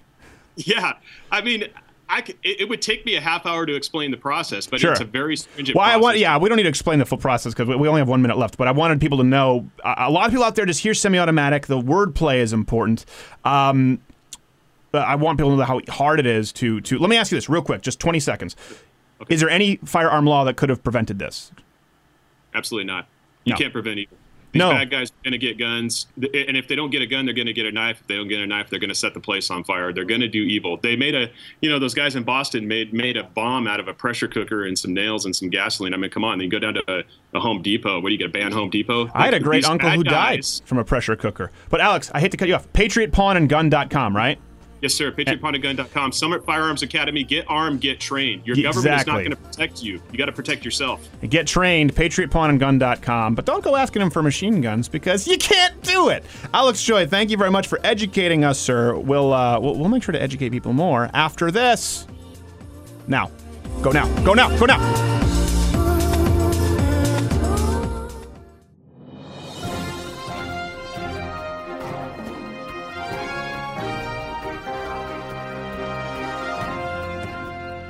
Breaking news on Louder with Crowder, I'm Perry Matheson.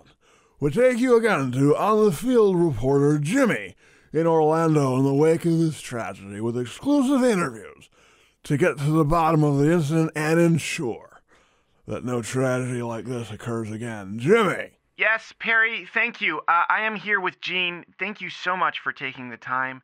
And uh, we really want to do our job as journalists responsibly and, and try and mitigate this kind of a tragedy in the future. Do you think that there's any way uh, or anything that we've missed that you heard in the incident when you were there? Well, you know, I can just reiterate what other people were telling you. Um, that he was yelling out Allahu Akbar. That the man was clearly uh, unstable, and uh, repeatedly every time he was he was uh, being involved in a violent altercation, yelling out that uh, uh, Muhammad is the holiest of prophets, peace be upon him. Now, now, now, Jimmy, it sounded like he kept yelling, Muhammad is the holiest of prophets. Peace be upon him. No, Perry. That's not what he said. It really sounded like that's what he said. No. What he said was the shooter liked McDonald's and had a piece on him. He had a piece on a piece is a term. He's African American. It's the term they use for firearms.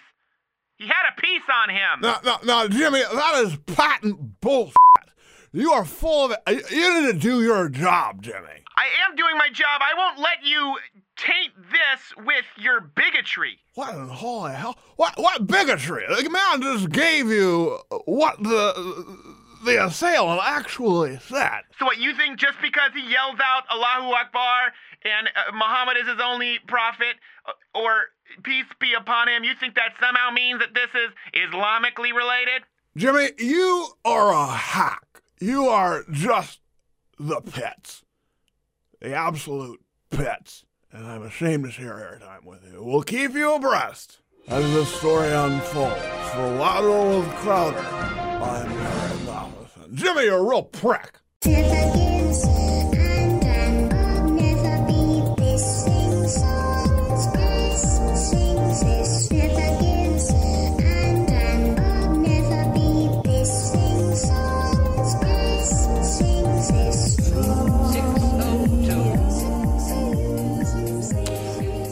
Glad to be back. Are we in the third hour? Third hour. We are in the third hour. Sorry, people listening on the stream, they're going, "What do you mean third hour?" Because we cut it shorter than than those listening on radio. By the way, no big announcements. We're we're we're never we're not going daily. Don't try and force our hand, and we're just stop stop. It's rude to con- just it's rude to insist on This that. show will never go daily. We do not have an exploratory committee. There are no plans in the works. Shut up. Your host, Steven Crowder, producing with me in video studio, as always, is Not Gay Jared. Follow him at Not Jared. So, um, we have something for our viewers right now. A treat. Those listening on radio. Uh, of course, right now with the Islam issue, people are saying, well, uh, is, Muslims uh, are, are not peace hating terrorists. And of course, that's the case. They're saying Islam is not a problem, and Islam is entirely compatible with Western culture. The problem with Western culture is guns. And uh, Muslims support freedom of speech as anyone does. And so we, we know that. Uh, we know that, for example, you can speak out against. Islam, you can convert, you can fight against Sharia. Of course, freedom of speech, you can draw Muhammad. And so we actually found this one. You may not have, have- seen this before. It kind of got buried. It kind of got buried. Kind of like long lost. Historically, I don't think people were on not archived well. high alert. It wasn't archived well at all. But thank God for YouTube. We have Bob Ross, your favorite uh, public broadcaster, amazing painter, uh, and we found this uh, episode of The Joys of Painting, where he teaches you how to draw Muhammad. Let's do it.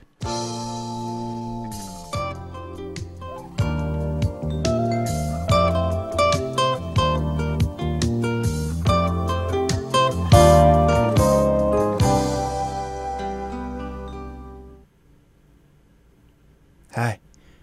Welcome to Joy of Painting. I'm happy to see you here today, especially on this week, Cultural Appropriation Month, as we appreciate the wonderful culture that is the Middle East and our Muslim friends. It's always good to have friends of many different walks of life. So today we're going to be teaching you how to draw a nice picture in a landscape of Muhammad, peace be upon him, the holiest of prophets.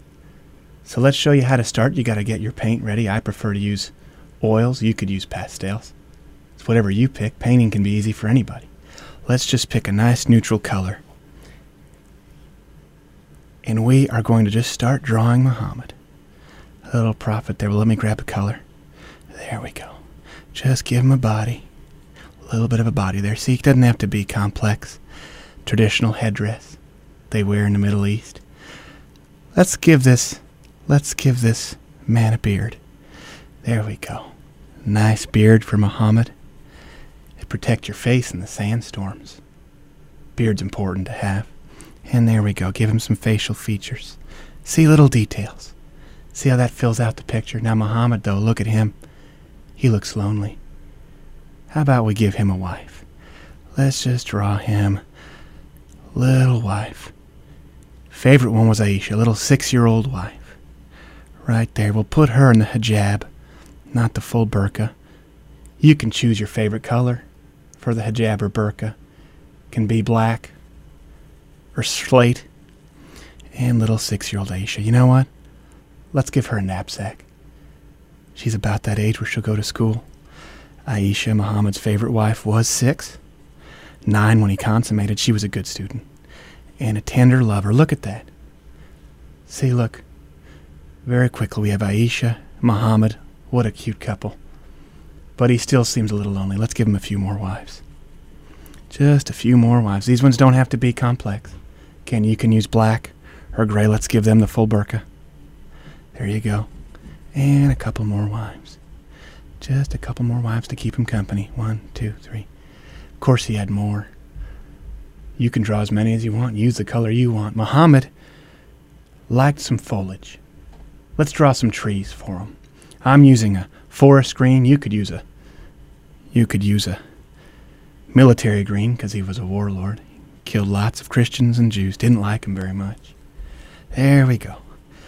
Just some foliage, some trees. Let's give some there on the other side of Muhammad there. Let's get just a little bit of green. Oh, that's nice. See, Muhammad was really clear that he should never hurt the trees in a time of war, was very concerned with the plants.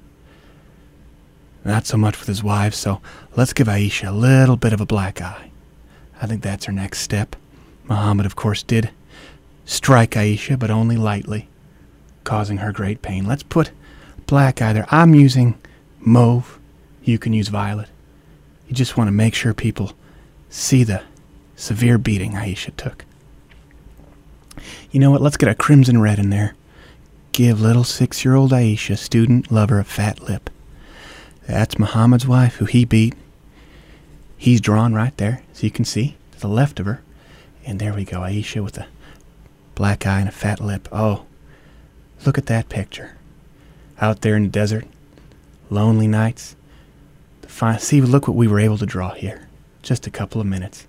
Painting doesn't have to be hard, especially when your inspiration is Muhammad, the holiest of prophets, who liked to beat a six year old wife, didn't hurt trees, but had lots of wives, didn't like Jews. I hope you've enjoyed it. Have a good week, and happy painting.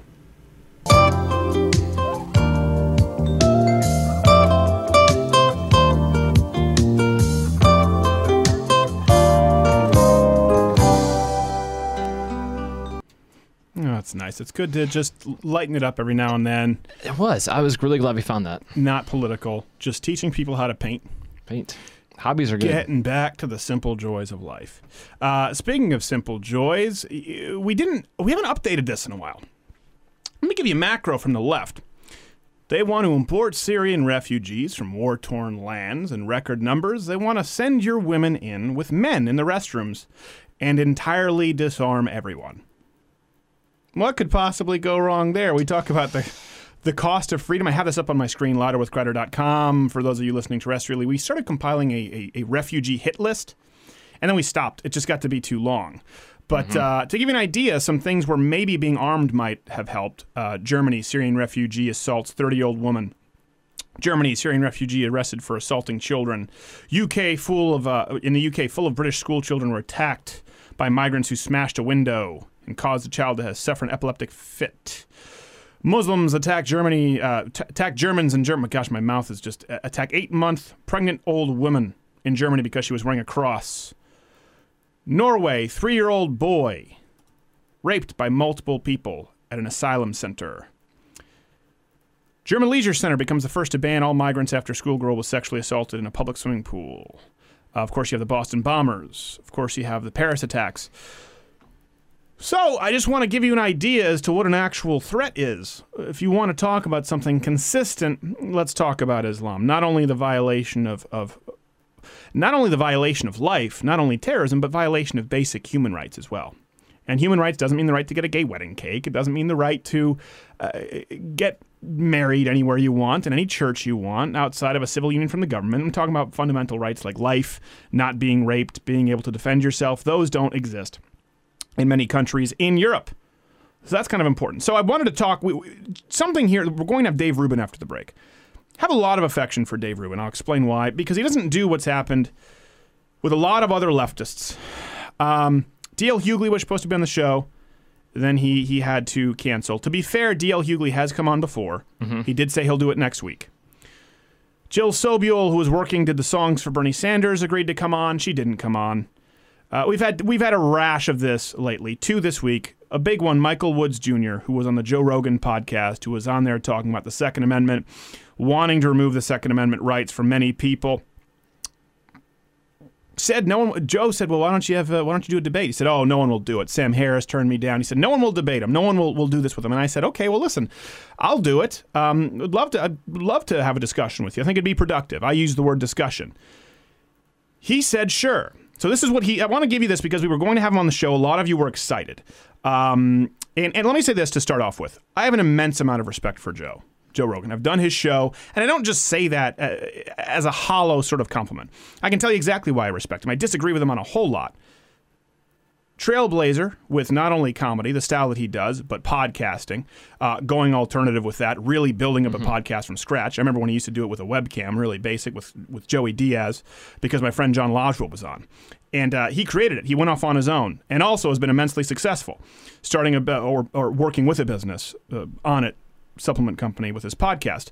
Uh, came into the UFC, obviously one of my favorite sports, when he really wasn't being compensated all that much because he loved the sport. He's a guy who's just done what he wants to do. He lives his life independently. I truly have a lot of respect for Joe, even though I disagree with him. So I want to make sure that if Joe is out there, occasionally he might listen or watch some of this. I didn't want to hijack his show. That's why I offered my platform. I don't ever want to assume or leverage this program to try and force Joe's hand. So I said, let's do it. Invited him on our program. This guy, Michael Woods Jr., accepted. Here's the image of Michael Woods Jr. saying, no, no, that's the that's the private uh, email, the image from him of uh, the tweet. we'll get to the private email, the tweet where he said, "Sure, let's do a Skype call or a pre-record." Do we have that? Yes, he said, all right, we'll see what Joe says. And if it doesn't work, we can do a recorded Skype or something. My DMs are open. So let's go to the DMs. We said, hey, can we have you on this week? He said he was traveling from the coast uh, when he got back. So we said, okay, that's fine. You let me know when. Be well. And you can see this up here. Jared will bring it up on screen. Then he went public and changed the conditions and said, new terms. I'll debate Steven Crowder when he put up some GoFundMe and then behind the scenes told me to act professional when he had moved the goalposts. Uh, you can bring up these direct message here because I, I want to read it for the audience. He said, um, "That's not a debate. What WTF do you not get? A debate is controlled, moderate. I, it doesn't even make sense. He can't write clearly. Um, but he basically kept changing the goalposts, and he's not coming on for a debate." And he was the one who accepted. He was the one who said no one would debate him. It seems like he just wanted to use this to leverage to get back on Joe Rogan's program. It's really hard to get liberals. We agreed. We said no time limits, no editing. We do that with people. And mm, I'd say seven times out of ten, they just back out. And it's been a real problem. So we tried to bring it to you. Hopefully he comes on. I don't think he has any intent of doing so. But we have Dave Rubin after the break. He's a good one. Stay tuned.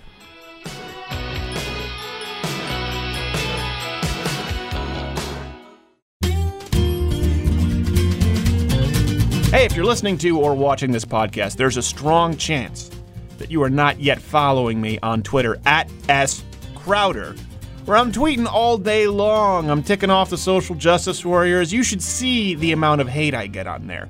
Far, far, far worse than any fat Sports Illustrated model or Black Lives Matter charlatan. So listen, it's free. You get to be entertained and you can chime in. Also, if you're following me on Twitter, you can send me your tweets and maybe you'll be lucky enough, and I mean lucky enough because I have a lot of followers, okay, that they call me the follower machine to have your tweet to me or not gay Jared included in our rockinest tweet of the week. So follow me on Twitter at S Crowder. If not, I, I don't want to say I have sights on your mother, but oh, she's dead.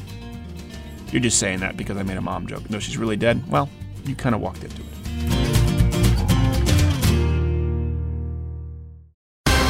Hey, Steven, what are you doing? Ah, I'm just browsing AR15.com. You mean the site about the scary black rifle with the best prices, community, and information on the web? Ah, what the hell's the difference? AR15.com! Kaboo!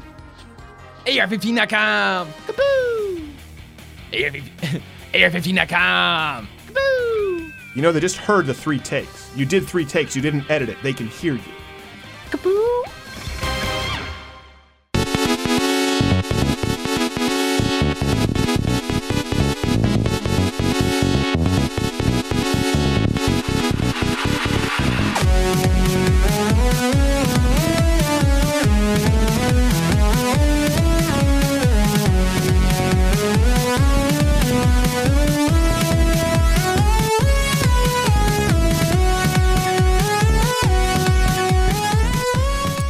Glad to be back. Guile Street Fighter theme song makes everything better. Absolutely. And I'm glad to have our next guest. I have to say this right off the bat before we bring him on. Um, I have a lot of affection for him. I really like the guy. I have a soft spot in my heart for him because we disagree on a lot. I think he's a good guy. I think he's a stand up guy. He's one of the few people I haven't spent a lot of time with whom I trust, character wise.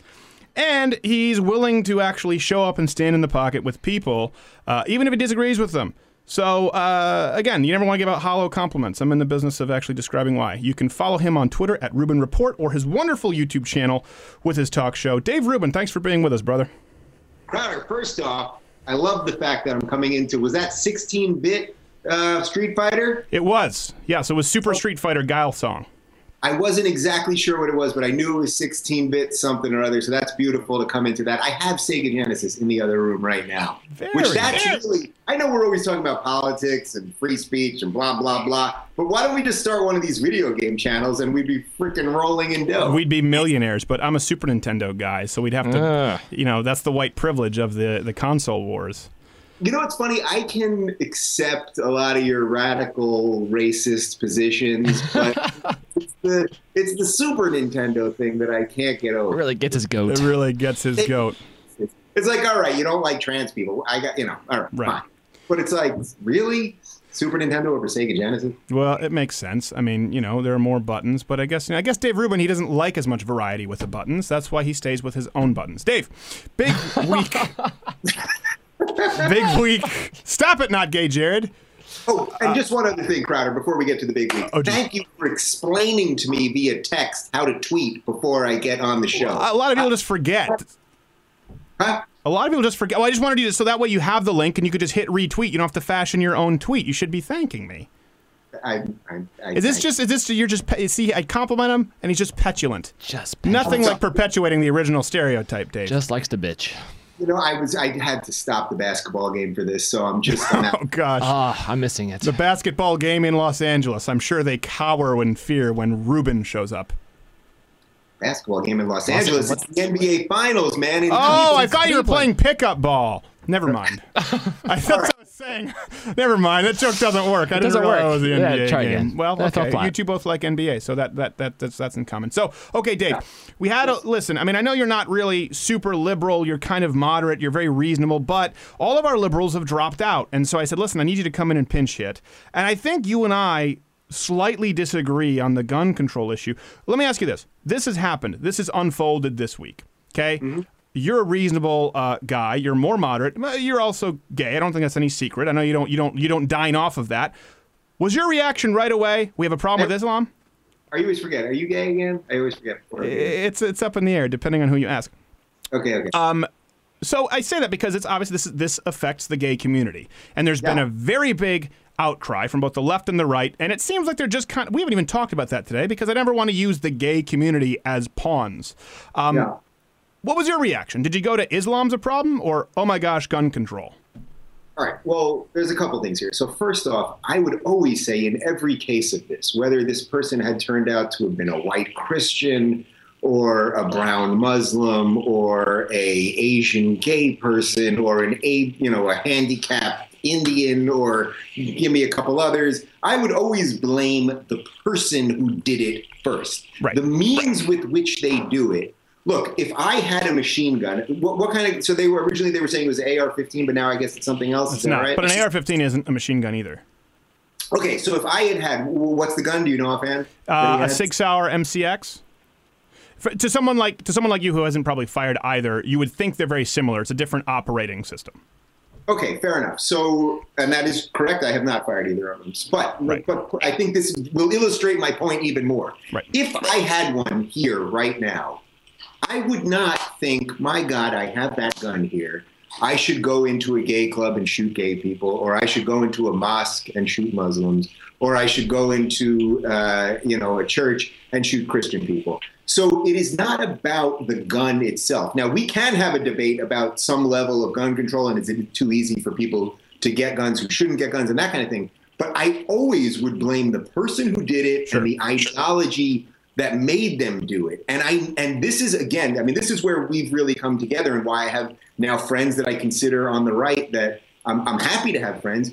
We have to talk about bad ideologies and we can't be afraid to. And there's one ideology that they hold above all of us, and it's the one that would love to have me killed, gay atheist Jew. And guess what? You're not doing that well either. No, that's not so, so if you guys don't want me to talk about it, I mean, you know, I was about to curse, so I won't curse. no, but, that's okay. But you know what I'm saying? Like, no, I know exactly what you said. That's why I ask Because listen, do, do, do you think the gay communities? Wait, listen. There's a war with Islam. There's not a Yeah. war with Christianity. The bathroom thing. Here's the thing. It is an entirely tenable position for a Christian or many atheists to say, okay, I think you should use the bathroom to your biological sex. We have some issues with it. That is an entirely tenable position without hate. You can argue the science of it and say they're wrong.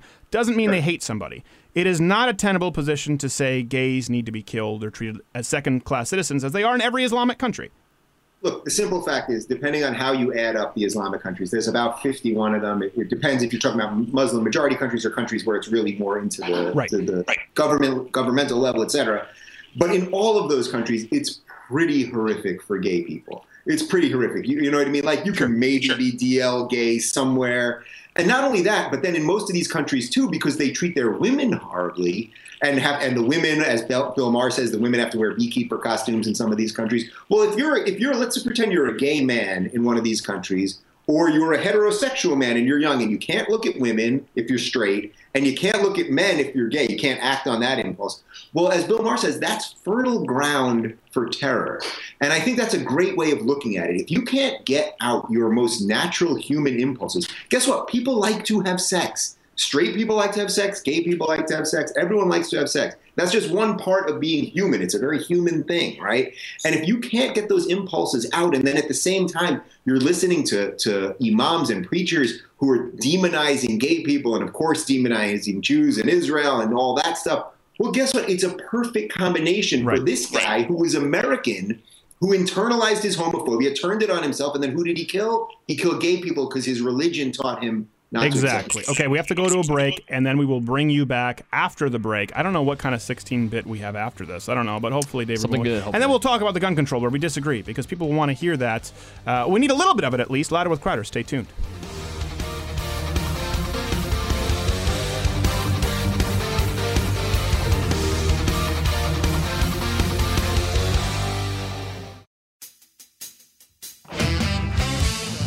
Hey, podcast listener. Thanks for being a friend. We all need friends, except for not gay Jared. You can enjoy this podcast free of charge. Of course, go to louderwithcrowder.com where you can watch it free of charge and read articles. Or what you could really do to support this free content is rate it in the iTunes Store or SoundCloud. Just go on there, write a review, rate it, say that you like it. If you hate it, I have no idea why you're subscribed. You have actually taken time out of your day to subscribe to a show that you don't like so you can downrate it. A part of me admires it.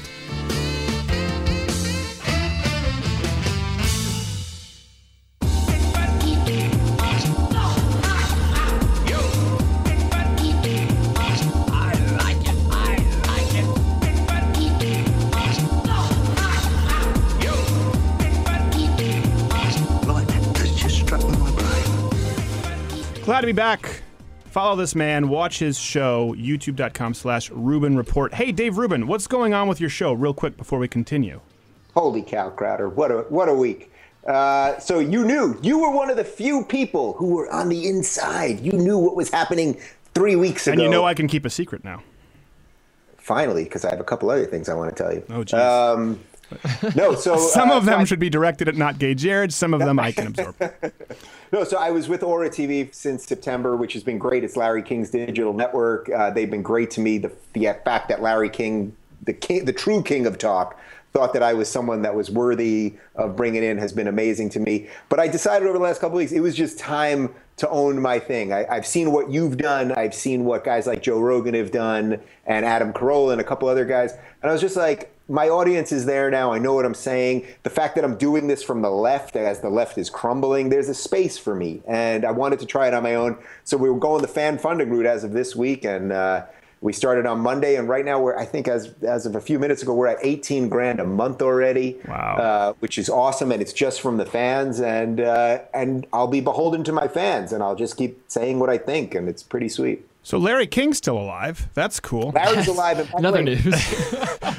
And me uh, you well, hold on. Where can people go if they want to do this? Because honestly, people, if you're listening, Rubin Report, you can you can just even give him a couple bucks a month. I highly recommend it. The guy does good stuff. He comes in the show. He's had me on his show, even though a lot of his audience at the time hated me. Where can people go? Well, first off, when we get you back next time in LA, and by the way, not only that, you've also been to the studio. I think you're the only one who's been to my studio. That was a, that was a DL operation right there. very cool. But uh, you can go to RubinReport.com slash donate or Patreon.com slash Rubin Report and all the stuff's there. And you get all kinds of, you know, we do one-on-one Skypes and all kinds of fun stuff if you want to jump in on that. Sure. And it's cool. You know, I'm grabbing a hold of my of my operation, which is what you've done. And and I think I really think that's the future of this whole thing. But real quick, Yeah. on Larry King. Larry not only has been great to me, but now I'm invited to his morning breakfast. He has the, he has his old crew of guys. They do breakfast five days a week, and they talk sports and they talk politics and they fight and they argue and they tell jokes. And I went a couple times last week.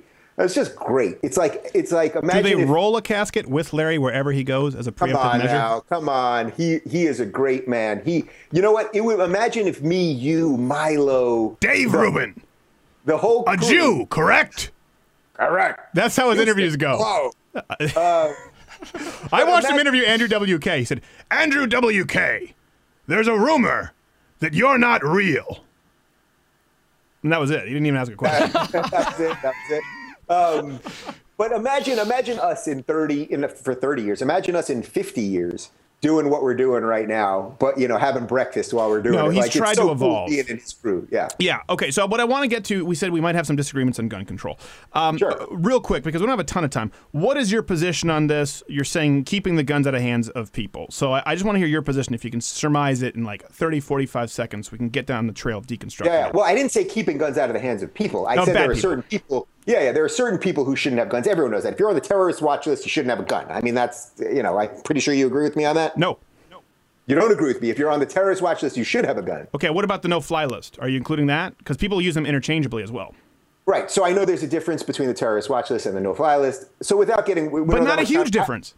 You So can be I- put I- on, and there's no appeal, there's no due process, uh, and there's no way to get off. And they remember um, Napolitano said that uh, right-wing Christians should be flagged for as domestic terrorists.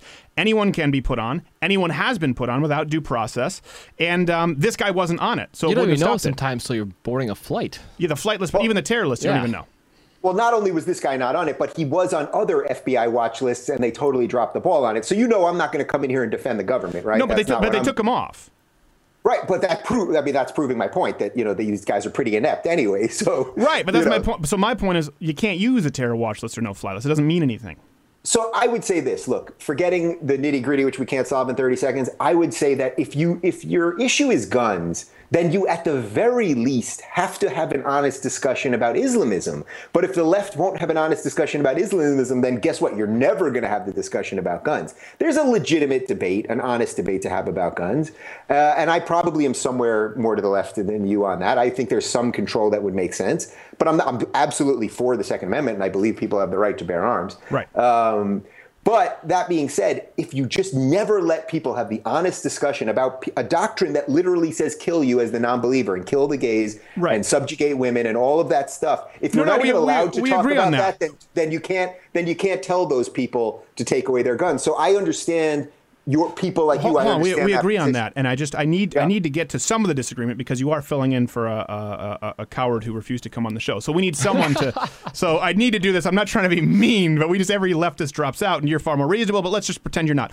So the terror watch list and no fly list doesn't mean anything, right? Let me ask you this. This is genuine, okay? Because I I genuinely think that people in Los Angeles. I was just on the phone with Google, with people over Mhm. there in Google at the executive offices.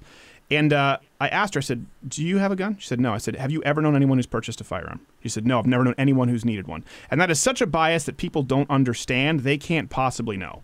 So I- don't say this to say you're stupid, but I do think that most people in California, uh, particularly in the big cities, are incredibly ignorant when it comes to firearms.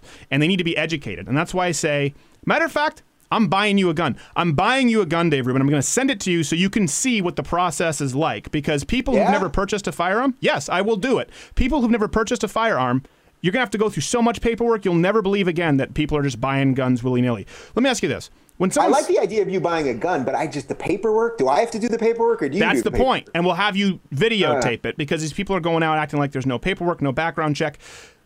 When I I'm say so backed up on semi-automatic, paperwork right now. Okay, but when I say semi semi-auto, you're Jewish. You should love paperwork. You get into the legal stuff all the time. Um, when I say semi-automatic, yeah. What do you What do you think? What does that mean? So listen, I, I'm not a I'm not a gun aficionado. So this is I, I, don't see- say it to make you sound stupid. It'd be like t- asking me what a specific carburetor is. I wouldn't know, right? Yeah, I right. So when someone says semi-automatic to me, my sense is that with a semi-automatic, you can press once and you're going to get a certain amount of rounds out, and that is basically a semi-automatic. One, only one, ever. One round. One round, one trigger pull, one round. That's yeah. every gun outside of bolt action or pump action. Right. So I say that because, like I said, a certain amount of rounds. So if we're, and I, again, I don't, I'm not at all trying to insult you, so don't think this is an ambush. But you say a certain amount of rounds. You probably thought, right, when I say semi-automatic, maybe burst fire. Not yeah, a machine. I was thinking, yeah, yeah, yeah. That's not that's not that's not legal unless you have a specific license. That's a lot of paperwork and very expensive. So here's my point. Huge I waiting list understand time. huge waiting list time. I understand that most people are like you. They don't fully know what it is. But the second you've owned a firearm, you know what a semi-automatic is. So that's where I ask you. I, I challenge uh, leftists. If when you hear Hillary Clinton, Barack Obama, whoever it is, using that as a term to conflate the issues, they obviously know better. But they're deliberately using it to mislead Americans into thinking what you thought until we had this conversation.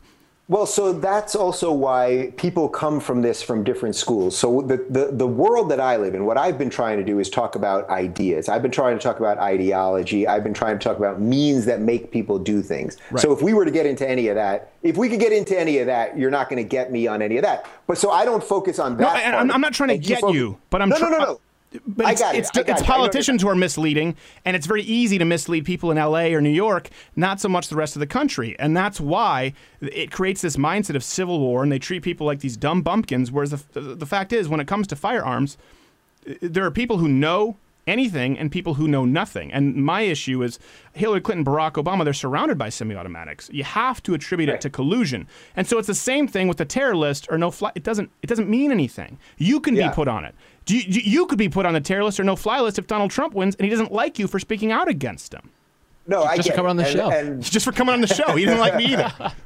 Trust me, I'm sure he wouldn't be thrilled with that with my show either. But my, my bigger point was I know you're not trying to get me on that. I'm not worried about that. My, my bigger point was that people like us who, who are in the public space, we come at this from different philosophical parts. So you come at, at, at it more of you want to protect the Second Amendment in its sort of purest form. And I'm coming more at the philosophical side of some of the, the ideological stuff. But that's why these conversations have to happen. Yes. And, I, look, But here's what I saying. say I bet all the if time, you I had have a a lot to learn about things. Yes, I bet. Here's the one thing. I bet if you had a firearm, if you'd ever Mm-hmm. purchased a firearm, or if you knew what an AR-15 was or went and fired it, you would never have the same opinion on the Second Amendment again. I mean, philosophically, you wouldn't if you understood what these firearms are. Um, that's why I say it. You That's why it's so important. do the paperwork. If you do, will you do the paperwork? I just hate paperwork. No, no, you have. That's the whole point.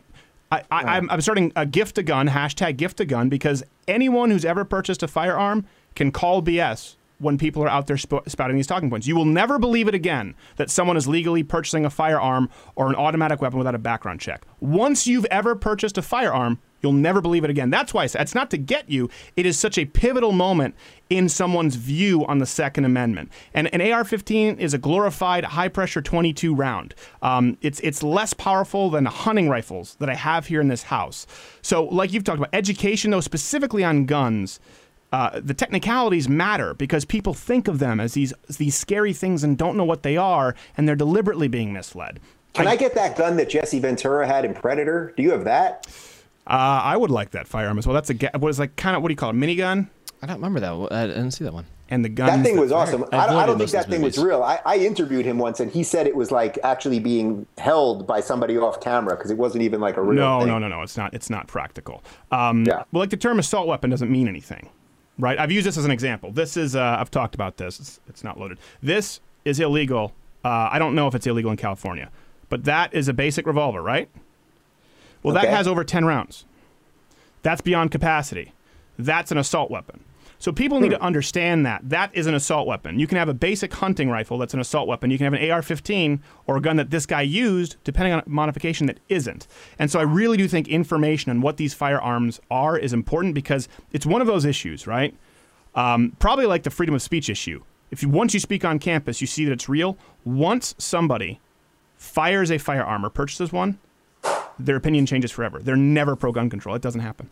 Right, and actually, that's why the truth of what we're talking about when you talk about Orlando is right smack in between of what we're talking about. So you're laying out you're laying out serious and uh, understandable cases about guns and and uh, all that, and then what I'm talking about is the ideology that would allow people to pick up one of those things and say, "I'm going to murder Right. innocent people," and it's those two things together. So of course, the hysterics on both sides are always going to say, if you if you want to hide the truth about Islamism, you'll say it's about guns. If you want to hide the truth about guns, you'll say it's about Islamism. You know, and all that. But the truth is, it's right in the middle. And I know that you, for whatever weapons you have in your house right now, I'm pretty sure that Steven Crowder is not going out to shoot innocent people tonight because as much as people may say you're a racist bigot blah blah blah I am. that actually hate isn't in your heart even though you want people to think that it is Oh, you better be careful, sir.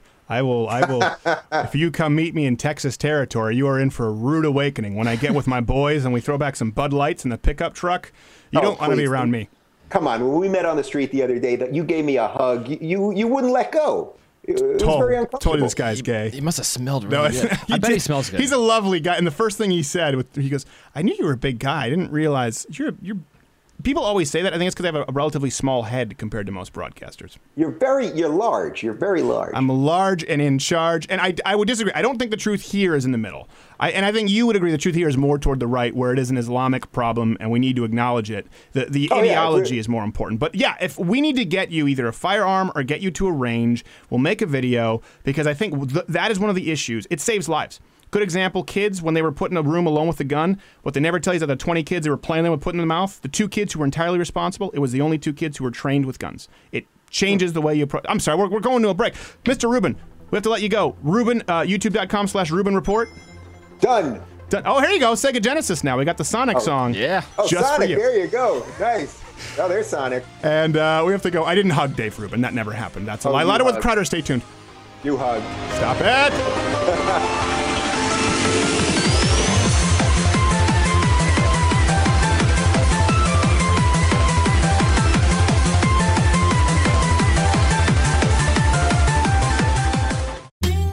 Steven Crowder here. Hey, Jared, what are you doing? Ah, I'm just having trouble getting through this book. That's because you can't read. I know. You should have used Freedom Project Academy. Freedom what? Yeah, Freedom Project Academy. Just go to fpeusa.org. It's a fully accredited private online school, no Common Core, and absolutely no government funding whatsoever. All the classes are taught live online, kindergarten through high school, with real teachers based around the country. So, through Freedom Project's classical curriculum, students master the basics like math, English, history, science, uh, alongside some more commonly neglected courses like logic, you're not getting that in a lot of schools. Economics, American Studies, and Latin, all of which foster the long lost art of critical thinking and create leaders for tomorrow. All classes are recorded to be viewed 24 7, and you can get your very own sneak peek of any class or professor at fpeusa.org. Open enrollment runs March through July, but classes always fill up fast. Now, do you have your GED equivalency, Jared? No, is that important? I think so. I mean, you might want to give them a call. That's Freedom Project Academy at fpeusa.org.